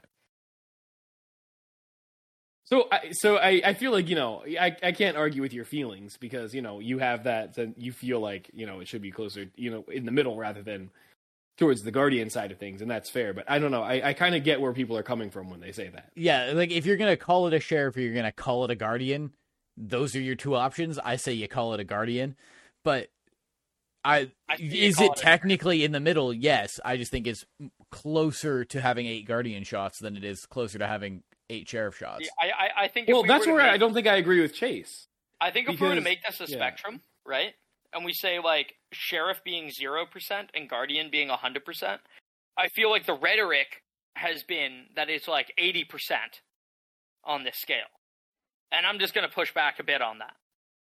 I think it's like sixty percent max. In which case, you're Oh. still agreeing with my point. But yeah, Yeah, but Yeah, like, I- I'm saying, no, but I'm saying like sixty percent is like my max. You know? Yeah, I, I guess the point that I think that I'm that I'm seeing with this is that, you know, if you look at the functionality of the gun and the fact that it is very close to being a sheriff, except for the fact that it can one tap at long range, it has ADS, but like its damage profile is basically the same as a sheriff or very close to it. So like if you look at the stats of the gun, the stats of the gun are closer to a sheriff than they are to a guardian. However, the, I think the key thing, which is what we're sort of arguing about, is the fact that, that how the gun is employed ends up being much more like a guardian. Well, in my opinion, ends up being more like a guardian than a sheriff. And so that's where the disconnect is. The, the usage of it by a good chamber is more like a guardian. The stats are more like a sheriff. So where you end up in terms of how you sort of balance those two is what we're sort of pushing, going back and forth on. yeah. I mean, you have ADS. Yeah, I don't like it. Obviously, I feel like your thing. opinion. I, I just feel like your opinion would be changed if the visual model of the gun were a rifle. No, no, no, because I like I don't like the Guardian in the first place. Right. But is, would it? Would you consider it more like a guardian if it visually looked like a rifle? I think so because it has the ADS and because it can one tap at all ranges. It, like, Okay, Yeah, but when, that also makes this argument okay, weird. The fact that Cass is Yeah, yeah, like, this gun is not like a gun I use. Instead, it is more like a gun that I never use. like, just like Yeah, the okay, premise of yeah, that is a little but, like funny. I'm just saying, like when yeah. okay, when you're not, if you take the ADS out of the equation, which I understand is a huge component in your argument, right? Yeah. But I'm saying if you take the ADS out of the equation, that gun behaves and feels almost identical to the sheriff. It just happens to have that ADS function, and it's got a bit far, uh, like it doesn't have the damage drop off. Yeah, However, and that's what I'm saying when it comes to the Yeah, yeah, yeah, stats versus no, no, the no. I'm saying, employment. Yeah. however, if you then went and put a a rifle visual animation on it, it like on ADS or ADS, it might feel like a rifle, but on ADS, if you kept the same stats, it would not feel that way at all. I agree. It would have more like recoil to it than than the rifle would. A- absolutely. But that Also, it ticks to the fucking sky. Like with the Guardian now, you can reliably go pop pop. Yeah, With the Sheriff, Yeah. like it fucking ticks. Especially if you're ADS, and that's a huge component, right? Like if I'm ADS and I don't hit my first shot, like my crosshair is like minimum 45 degrees higher than it was before. Like, and part of this is me being a Valorant grandpa, where I remember how the Guardian was at launch, and the Guardian at launch was not that different from a sheriff. Like it handled horribly. Mm. Like you could like- not get that second shot off reliably. Right. Currently with the Guardian, that second shot is very reliable. And if you're willing to give it that bit of time in between, you've got some patience with your shots, which I don't have, but let's say you do, then you can be like, you know, you can kind of just like fire shots downrange. Considerably harder with the Headhunter, regardless of what its fucking in game gun model is.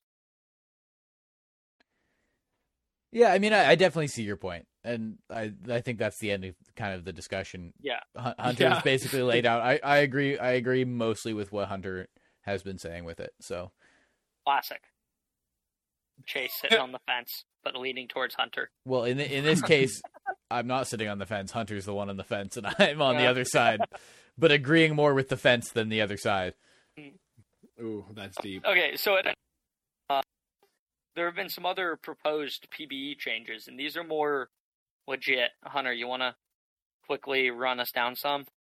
Yeah, yeah. Um, so I'm going to summarize. You can go to the Valorant PBE subreddit to find these changes, or you can also go to Mike from Valor Leaks. He also laid it out. So Phoenix, they increased the duration of his flash when you, when you are you know actually flashed by it from 1.1 to 1.5 seconds. The wind up, uh, meaning how quickly the flash like goes around the corner, at least I believe that's what it is. It could be like how, how fast he equips it, but I, I feel like it's how fast it goes around the corner when it says wind up. Decreased from 0.7 to 0.5 seconds. And they have a little blurb about how they feel like the Flash is very integral to Phoenix's identity, which I would agree with. His uh, wall, uh, he can now equip his weapon earlier if he stops bending his wall, if he's using the, you know, holding it down to bend it. And with his ult, he uh, will now respawn with the amount of shields he had when he started his ult. Um, so there are more changes to talk about, but I'll pause at the Phoenix for discussion. Yeah, I think that we we were talking about this a little bit before the podcast started, and as we can all agree, I think that these are all good changes to Phoenix. Like objectively, Yeah. these are good numerical changes to things that are bad with Phoenix. But Phoenix is still going to be bad. The problem is it doesn't Yeah. fix the problem with Phoenix. It doesn't fix Phoenix at all. It re- it makes parts of his kit better, but the problem I think is generally his kit. Uh, yeah. So basically, yeah, going over the chase, like exactly what you're saying about Phoenix, I'd 100% agree. Right? I, I think those are all changes that make Phoenix a better character. Does it make him playable? I I don't know. I think think he might need a retuning to his kit. Similarly to not not to the extent that Yoru had, but but more than just a numerical change. Like I don't know if a numerical change is enough to bring Phoenix back into viability. Yeah, I would. uh I would agree with Cass. Uh, and I said this before podcast with just Chase and Cass while we were watching a one of the competitive the the uh, professional games. But I think the biggest problem with Phoenix is not his Q, C, or X, which were discussed here, but his E ability. And that's that it is one of the worst mollies in the game in the sense that it lasts for a very short amount of time. So yeah, like if you see someone go into a corner and you want to throw it to them, like it does do damage quickly so it can flush them out. But aside aside from that like very rare circumstance, it has very limited delay potential because it lasts for such a short amount of time. And its ability to heal Phoenix is also very situational because you have to take yourself out of the fight to do it, and it, it depends on you taking damage and not being head dinked. so if you compare like how you know Phoenix's Molly sort of has two different uses, neither of which are something you're going to do every round, and you compare that to the Jett Dash, the Yoru TP, the Neon Super Speed, the Reyna uh, Soul Orb generation, the uh, Raze Nade, like I think the problem is that his his E, which should be his you know his signature ability, really doesn't bring the value to the table and synergize with his playstyle the way that the other duelists salts sorry the other uh, duelists abilities that are their signature abilities do or even the other agents as well Okay, hear me out. Wild idea. What if, when Phoenix takes a duel in his Molly, he gains super armor? what do you mean by super armor Like, damage reduction. that is a wild idea In in the inverse way that being, uh, what, what's the right term? Uh, when you get hit by like a Killjoy alarm bot, or like a Viper Molly. Mhm. Oh, yeah, oh, you, It, it'd be the opposite or vulnerable. Hmm. What if Phoenix gets super armor when he takes a duel in his Molly? I mean, it could that could definitely like add something to his kit and make it more reasonable. I think it makes it similar to like the ways that you would use a stim beacon as brim, um, Hmm. Which is you know pop it down before you peek an angle, um, and it requires a little bit of foresight there. And I, I think that that could definitely be a, a good, like it'd be a very interesting buff, uh, like a a cool aspect of, of Phoenix's kit. But he needs something to that E ability, as Hunter was saying, because it's just not integral to his kit and it's not how you use Phoenix, right? It just makes more sense Yeah. to make his E the flashes. Almost. Like yeah i Yeah. would agree right? Because that's a much more integral part. Now, I think is it good to have the flashes as a side ability, such as like Yoru? Yes, but then you have to make that E something that really fleshes well with with Phoenix as a character and plays into how you play him. So, like yes, all these numerical buffs like they are things that needed to be done to Phoenix, but in combination with something that changes his E ability and changes like his wall is we've kind of determined is the worst piece of utility in the game, regardless of what our previous arguments were. Um, like it, it's just it's just this, yeah. bad. not me yeah, I mean, I like okay. I, I think Phoenix's niche in the game should be he should just be bread and butter, the best entry.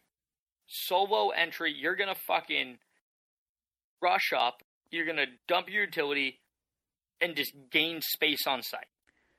He should be really good about like at pop flashing around corners for Yeah, himself. Like I, I think Yeah. that's like what Phoenix's niche needs to be. It's hey, we want someone that can just scale onto site, unlike any other duelist or just other agent in the game. And Yeah. currently, his pop flashes are not even as good as KO's. Yeah, and may- maybe this makes it not better. nearly as good as utility. KO's, yeah. Yeah, not like not nearly. nearly as good as KO's right click, and KO can also left click for his team, and Right. has a suppress mechanic, and has a better molly. Right, like it, it, it's just like you you. KO's you- just a better Phoenix. yeah, Yeah. well, yeah, and I think that you need an uh like I think you need to give Phoenix something that enables him to just be the best possible entry you can get. And the um you know, like the downside to that would be like if you're going to pick a Phoenix for your team comp is you're you're you're trading some of that like that that post plant and the uh like the longer on a round goes kind of utility that offers you value later on for just sheer aggressive blitz factor. And I think that's the niche that they should lean into with Phoenix. Um and like I, I don't know, like I, ever since I thought of that super armor idea, I'm kind of leaning into it, and I think that'd be a really fucking good idea. I mean, I don't think or that it really Well- hits what you're talking about because you have to be standing in it. That seems like a very defensive ability. Um, whereas saying, pushing like- onto site, you're going to have to, like, maybe for the initial duel that works, Yeah, but it that's what I'm takes more for time to set up. That's not exactly that blitz onto site Okay, but for the initial duel, right? Like you- you're coming around, it's like, hey, I'm gonna take a duel here as I come out to site. Let me just right click this molly, throw a pop flash around to blind anybody, maybe or maybe preemptively throw my wall up. Right? I'm gonna preemptively throw my wall, cut off a couple angles. I'm gonna drop my molly onto the ground. I'm gonna flash into the area I'm peeking. I'm gonna stand on my molly and I'm gonna take a fucking duel. and that's how he gets space. And then he can like when his molly expires and or he pushes farther on, you've got a second flash to gain more space onto site. And so say the f- the first one is you're taking like you're taking the initial entry onto site, right?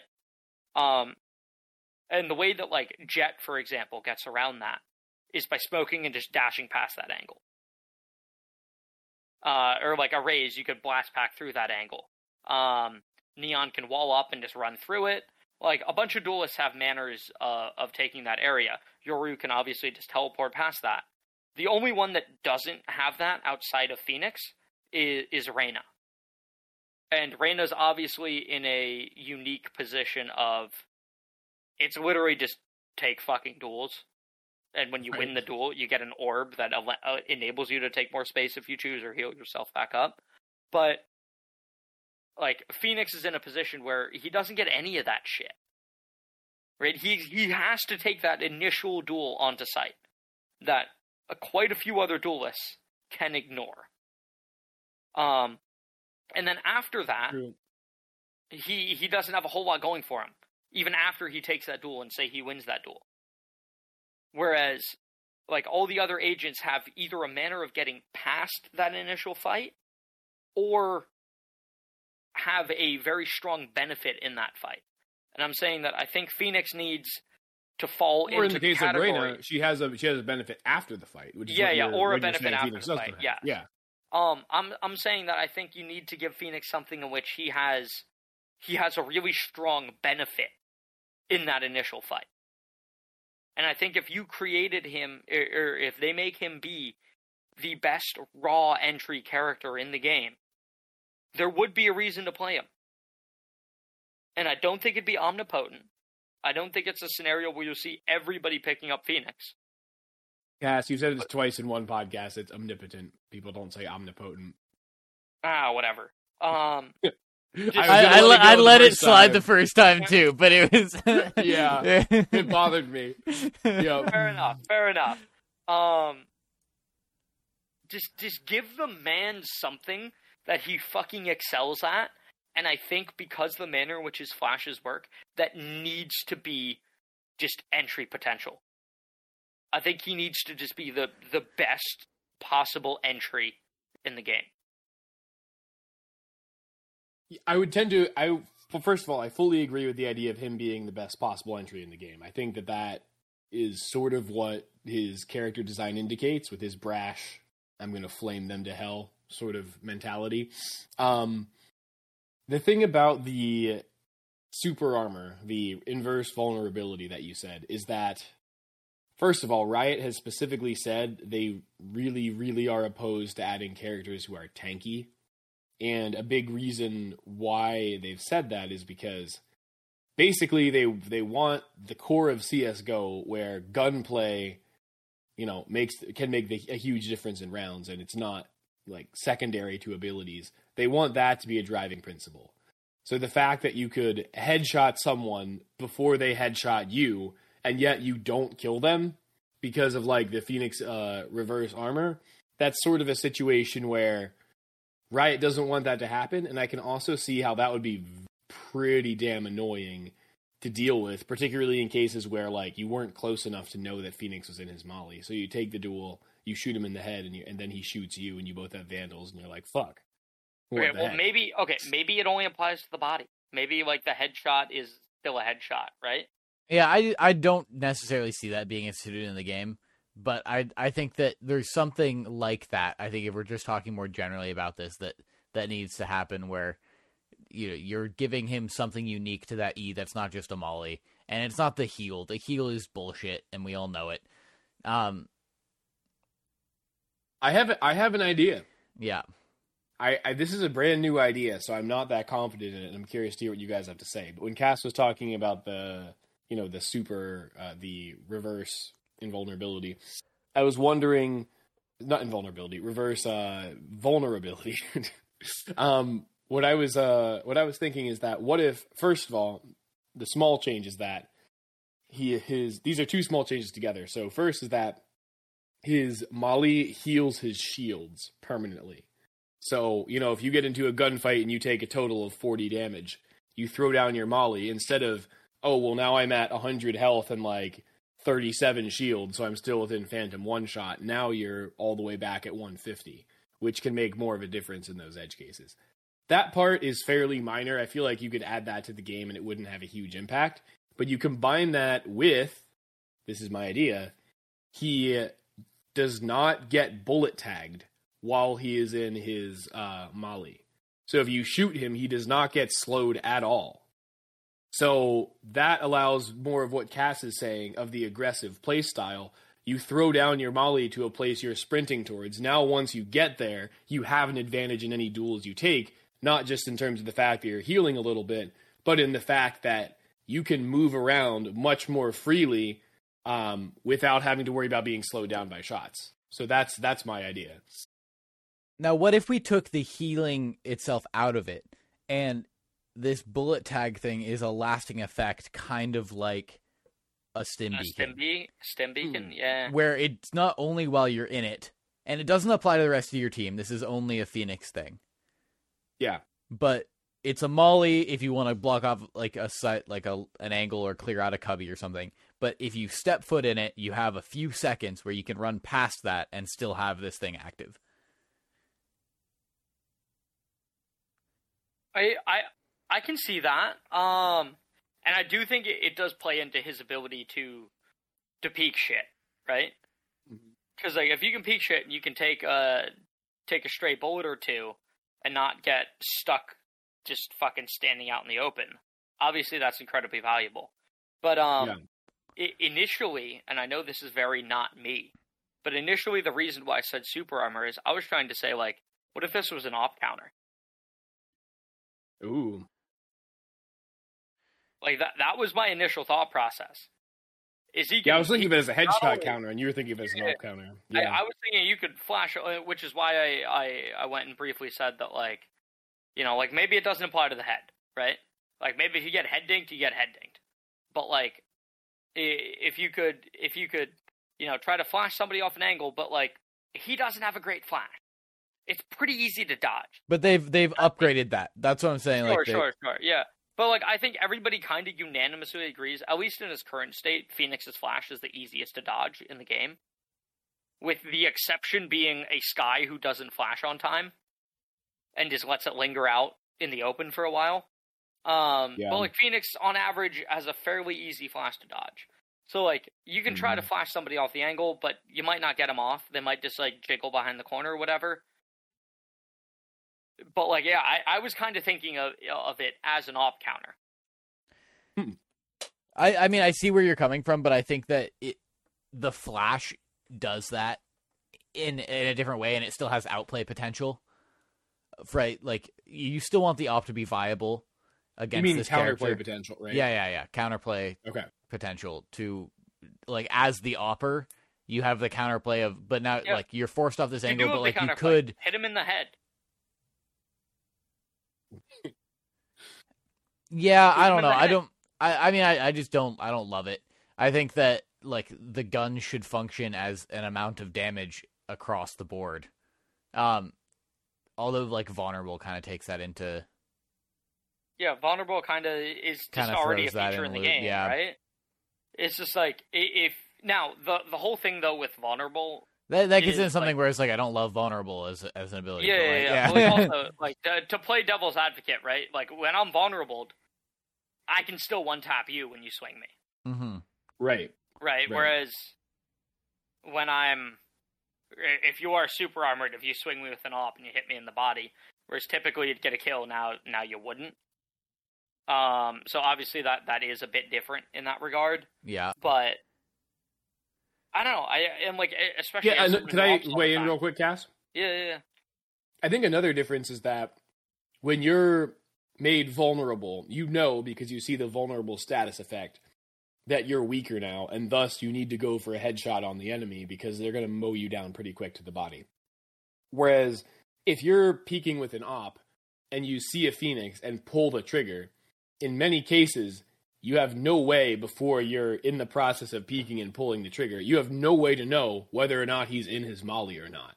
Well, So I'm you thinking- don't have the information to make the decision of how to play that and how to go for the headshot. my, my counter argument to that is as an op you're typically holding an angle and so you'd see if the phoenix molly was on the ground Except Well, I Right. guess then I'm going back like, like thinking about a if, if i'm the holding Yeah. if i'm holding an angle and i see that like uh let's just take um like a ascent right? Like a long or sorry a, a long haven right? Classic off angle. You hold that you watch for the cross. If you see a molly go down on that cross now you're just thinking like ah shit. I can't one tap this phoenix unless i, I hit him know- in the head. This is bizarre that we're sort of switching positions, but as much as I'm not a big fan of the op, I don't know that I love that specific scenario. I feel like you still should be able to one tap with the op. and of of case. all people to come up with a nerf to the op. Yeah, this is truly bizarre. I'm not gonna lie. Yeah, like nobody has ever said, you know what, the op needs to be nerfed. Yeah, because this is an op nerf, not a chamber or Jett nerf. Yeah. Yeah, well now to combat this It's a Phoenix buff. Now they should No- buff the no. uh, Okay, like to combat Phoenix coming in to counter the the op, they should buff the op, right? So like now the op Oh, should get okay. fire like a. a- Now Oh, we okay, okay, okay. okay, okay. Yeah, but no, no, I I- like I genuinely think that would be a a decent mechanic to introduce in the game, and I don't think it would be outright broken. I like I If like the is- uh I I say of, of the two ideas, I like the um no no hit stun. yeah. The no bullet tagging. Yeah. yeah. Yeah, I mean, t- the, the thing is, Cass, I feel like the super shield isn't necessarily broken overall, but is just incredibly broken against ops. And unless, like you said, they buff the op crazily, I just don't think the op is OP such that it needs like a really hard counter. Yeah, but are are you going? Like, are you gonna bring a Phoenix for that exact purpose? And then if you are, that introduces a niche to Phoenix. And is that going to be viable on every map? Like, is that a scenario where, especially as you get into higher ranks and defaults are more common, um, there's only one character who can do this, right? And as we've already stated, like the Yoru decoy is sort of an op nerf. Because you fucking shoot the first thing you see when you swing an angle. You don't have like the Oh, time to to Right. like un- unless you preemptively are aware that oh I've seen the Yoru, maybe he's gonna try to clear this with a decoy. Like if I swing into an angle, you shoot the first thing you see. Yeah. And the Yoru decoy works for that. Now, like I haven't heard anybody outside of me talking about that as being an off nerf. Well, I think a big reason why a lot of people aren't talking about it is because Yoru's like pick rate in pro level in the pro level is still quite low, and his pick rate in comp is significant. Sorry, is- is more significant than at the pro level, but he's still far behind all the duelists who aren't named Phoenix. So I think that's why people aren't talking about it, just because you don't see a ton of Yoru. Yeah, I mean, I I think bringing it back a little bit, like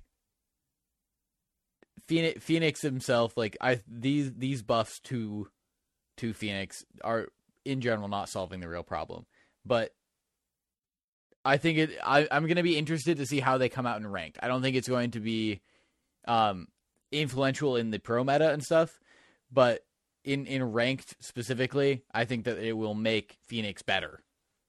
That Um, is true. The problem for sure. I find is that maybe this is going to reach a scenario where then Riot thinks, "Oh, you know, we've buffed Phoenix enough." Right, where he he's slightly better in in ranked, but it's not really fixing the real problem. It, it's like a it's a faux band-aid. Yeah, I know. Like I, I see what you're saying. And I and like, we I- and we go ahead. Uh, well, I was gonna say I, I think it's a kind of similar. We you could see Phoenix in a similar situation to Reyna, right? Right. Is in which like there's value in ranked play, and that just doesn't exist in pro play. Which, as I've stated earlier, I'm not the biggest fan of. Like I get it at times that that's going to happen. Yeah, Like, it like agents kits are what they are and so far the only one we've seen had a actual overhaul is yoru everybody else has just got numerical changes for the most part um you can throw Viper in there as well. right uh but like again we're and yeah like chase i, I 100% agree with that idea and I, I think part of that comes down to the fact that as you pointed out earlier uh ko is just a better like phoenix Yeah, Yeah. like yeah. like KO does all the things that a pro team would want from a Phoenix, with the perhaps exception of his wall. But we've already agreed that like that's not great. Mhm. Um, just like good enough, if not just outright better. And the big thing is his E is just outright better, and his flashes are arguably just outright better. And I think most people would agree with that. statement. I don't think there's much of an argument. I think Right, the vast right. majority of people yeah, would agree. I, like, I, I think Yeah. I, I think it's fair to say that KO's E is better than Phoenix's. KO's um KO's flashes are better than Phoenix's. Now, whether KO's ult is better than Phoenix's is perhaps Debatable. arguable. Yeah. yeah, that one we can debate because yes, you can get picked up, but you can't use it the same way Phoenix does as a just a W key onto site right. because someone does have to pick you up. Those play much yeah, and that- more that's into an their op roles. counter right there, even though it's Yeah. an old. Yeah, And like you see a lot of scenarios in in which like the KO does not get revived definitely. because it, it's just not viable to revive him. Um. So yeah, I, I'd say people might agree from just a pure entry perspective. Phoenix's ult might be better, but on the flip side, KO's ult gives you suppression. That's so crucial for shutting down pushes, right? Like I, I, I don't know. I, I think it's just a hard scenario in which you've got um, like kind of somewhat how we were talking about Jett v Chamber when it comes to what the role is as like an opping agent, because that's kind of what their focus is. Is like you, you you've got KO and you've got Phoenix as similar ish roles on what they would do on a team. It's just KO works better because there's more scenarios in which he's viable. And Phoenix does not excel enough in his niche to warrant picking a Phoenix. Yeah, I think to to kind of put a final analogy on this, I think that Phoenix needs these buffs, and then he needs a Brimstone type buff Yeah, where they add a feature to his to one of his abilities, um, which brings him more into a unique role. Um, where it's not necessarily a complete overhaul, but it's a added feature that brings him into the meta more. DOT. okay. I would be very okay with the DOT. so we we need to wrap this thing up. Is there something else that we need to talk about in this that we can briefly cover? Well, yeah, patch notes. two. I, yeah, I was gonna say, I believe there is a slight Yoru and a slight KO change that we can cover pretty quickly here. yeah. I might not even have you guys talk about the Yoru one, and I'll just mention it and give my quick take on it. So the his, Yoru's ult, the invisibility. Now you get 12 seconds instead of 10 in it, and the uh, unequipped time is reduced from 1.2 seconds to 0.8 seconds. And I think that's really nice because it was such a drastic bump up in terms of taking longer to unequip when the Yoru buffs came out that it just feels so awkward popping out of your ult where you're just looking at the enemy for forever to pull out your gun to the point where unless you think they're really confused and they're not expecting you to be in a certain position you very often just don't want to unalt in front of an enemy you want to unalt behind cover and having a little bit more speed there is nice it just makes it feel a lot better the additional duration is nice too. But moving on to KO, they consider these this quality of life improvements. However, these are definitely also buffs to KO. So first of all, his his Molly is reduced from 10 to 8 meters, but in terms of its radius, actually diameter, but the damage now doesn't need line of sight, which is interesting because you know that was one of the main limitations of his grenade before. Um, yeah, that, that's fucking huge. That it doesn't Yeah. need like LOS. Yeah, there's not many abilities that don't need line of sight. Like that is Yeah. massive. Because you look at if you look at like Sova Shock Dart for example, right? Like that needs LOS. Yeah, I mean, like Brim Molly, Killjoy, Killjoy Molly don't. they don't. Viper Molly, Yeah. those things don't. Yeah, Which I think is where where they're trying to change it to be more in line with those kind of mollies. Yeah, but like it, it functions as a grenade. And now the main thing that I'm gonna fight back on here is that is an ability that can break a Killjoy lockdown. Yeah, and The if you can just throw it uh, against a yeah. wall on the other side the of a other wall, yeah, the other mollies that we have mentioned cannot Yeah. break Killjoy lockdowns. true. It, it functions in game as a grenade. It does not function in game like as a molly would. Yeah, that's kind of huge. If if there's like a killjoy, I guess if the wall is thin enough for your grenade now to get through it, especially with the reduced, um, like Diameter. diameter of it, could you Yeah. have just wall banged that wall to kill the killjoy lockdown instead? that's a Well, good question. okay, Yeah, how many but walls there- would there be that this could go through, Okay, but wall no, but uh, there there are some that like don't quite work like that. In which like there's a way to get your KO Molly there, but you wouldn't be able to get it line of sight because the Killjoy places it on like the other side of this box or like up higher, right? True, now like yeah, there could be scenarios here that that, that helps. Yeah, Um, and also there are just some walls that you can't pen, regardless of how thick they are. Well, like a a, a classic one is um, uh, Ascent. Like the Killjoy attacking, you know, yeah. a guy, right? Like you just can't penetrate that wall. But if a Molly KO can just might be able to his do Molly that, right yeah. on that ground. Like it's a thin wall, it could reach.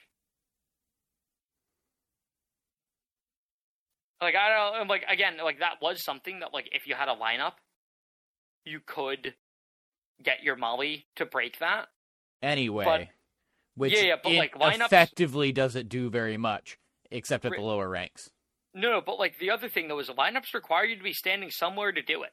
hmm if you throw that that lineup to break that killjoy ult, right? N- worst case scenario is that lineup requires you to be standing out in the open. Best case scenario, you're behind cover, but now they know where the fuck you are.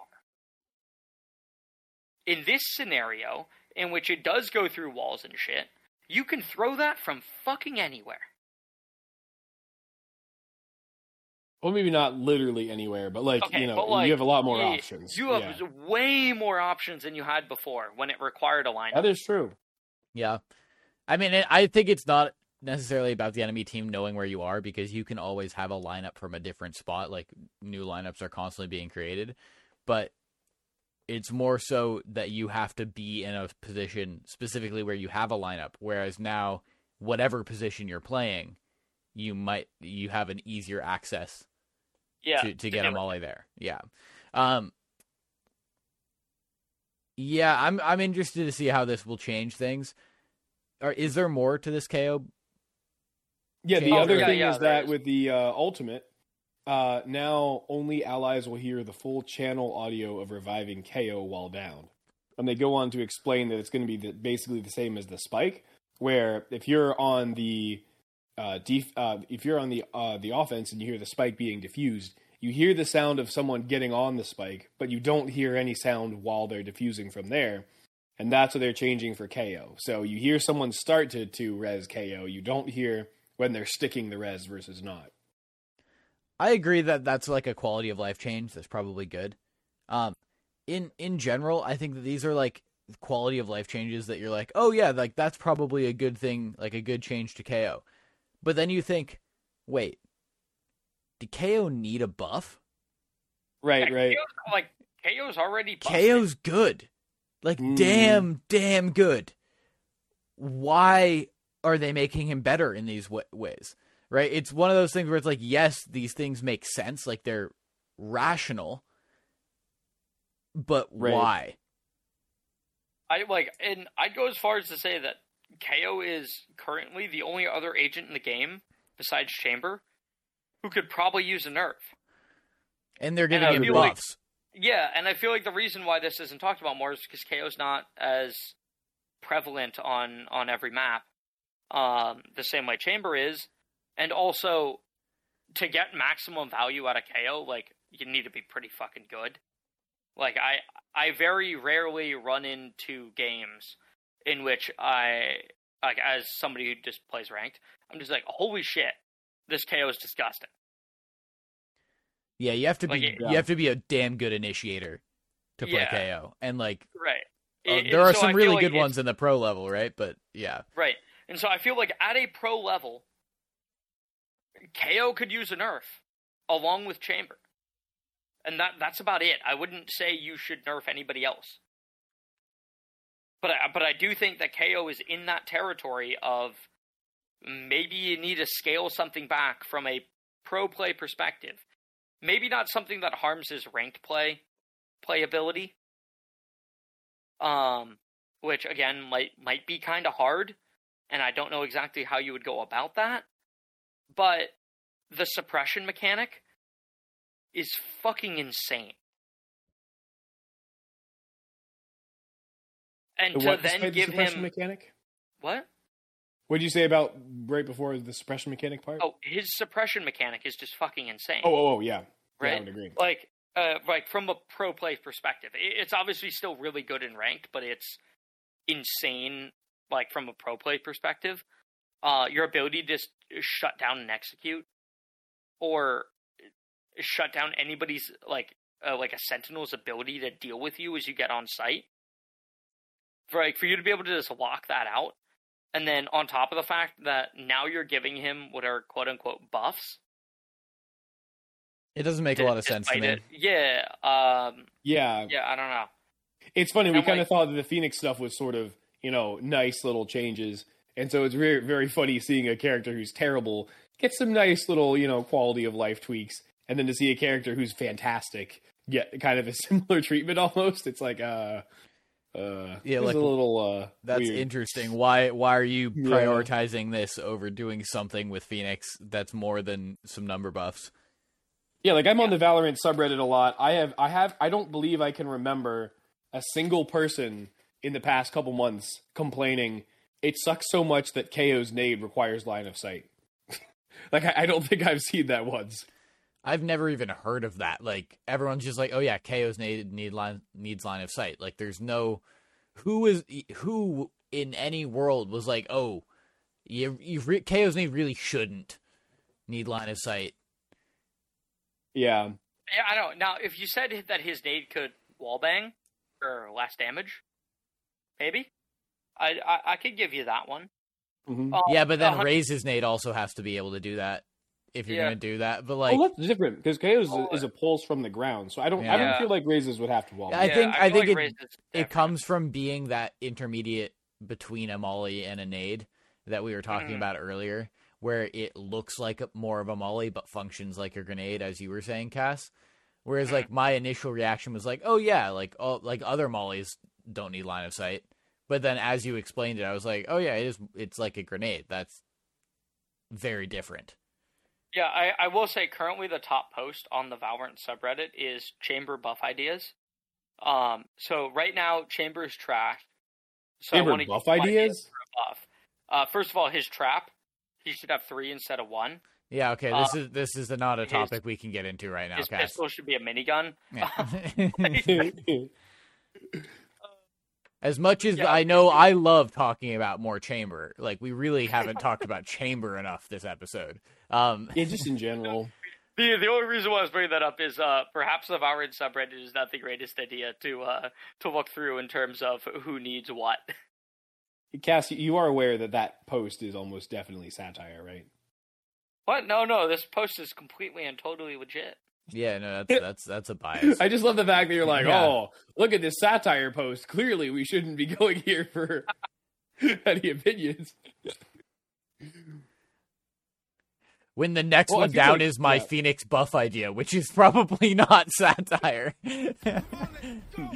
um. Uh. Okay. Well, that that video, like that Cass just played, is definitely going to be in the audio of this podcast, so you get a little bit of the uh, uh of what Cass is watching while not paying attention to what we're talking about. Um. Well, I'm definitely paying attention. I'm just Yo. watching it too.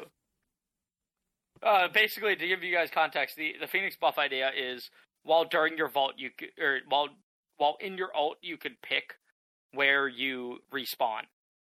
Like at any point in time, you could hit a button. I I don't know what the fucking keybinds would be, but like you hit a button and it's just like, oh, this is where I'm going to respawn when my ult ends.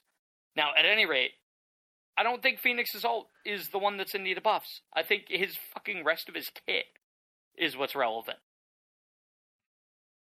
So I like I and I I hate that because oftentimes I see people talking about like, "Oh, uh this is my idea to buff Phoenix." And they're always just ideas to make his ult better. His ult's Yeah. already really fucking good. Yep. Like that's not the problem. I You do- I do like how the many change. times around? Of keeping your shields, but like that Yeah, yeah. that's such Again, a small buff to it that Yeah. like it doesn't change. Whatever. That's more of a quality of life, as we were saying. But yeah, it, it happens like like say you're popping off, you get your ult what three times a half at most, so like six times a game, and that's you doing well and getting kills and shit and farming orbs. Like you play so many more rounds than that. Like I I I really hate this this thing that comes up when people are just like, oh, like here's my idea for Phoenix, and submit an idea to change his ult. And I feel like that happens with every character, right? Like when someone's just like, "Oh, like, wh- like here's my idea to make this character better," and then submits an ult change. Like I feel like the ult changes are, for the most part, quality of life changes, and might slightly increase a character's power level. However, if a character is bad, you need to address their base kit. It's not their ult that's necessarily the problem. Yeah, and along those lines, you know, Brim was still considered not very good before his, uh, you know, stim beacon change because the rest of his kit was lacking, not because of a bad ult. I mean, the Brim ult has been fantastic from when the game launched through today. Well, they Yeah. buffed his ult, so now it functions like a smoke. well, it, that was a quality of life thing. It really didn't buff too much. Right. no, no, right. that was a massive buff for Brim alt. It's huge. Yeah, That that that, put, that brought Brim into the meta. Yeah, I think that was literally a really joke did. that was when that happened. We put in the episode description. So, yep. way to harken back to that one. Um, hmm okay, let's let's wrap this shit up. Yeah, wrapped. Wrapped. Yeah.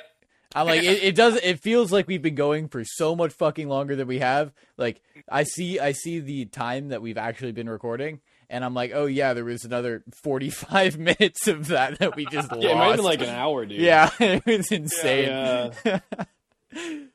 okay. I feel like we still got to some good stuff. Though. no, absolutely. No, it, it, it was just a lot, a lot of us talking bullshit about the map. That like, no one wants to hear anyway. yeah, You'll figure it out. Pearl's in the Yeah. game. Go pearl it up. And with that, we'll drink with you later.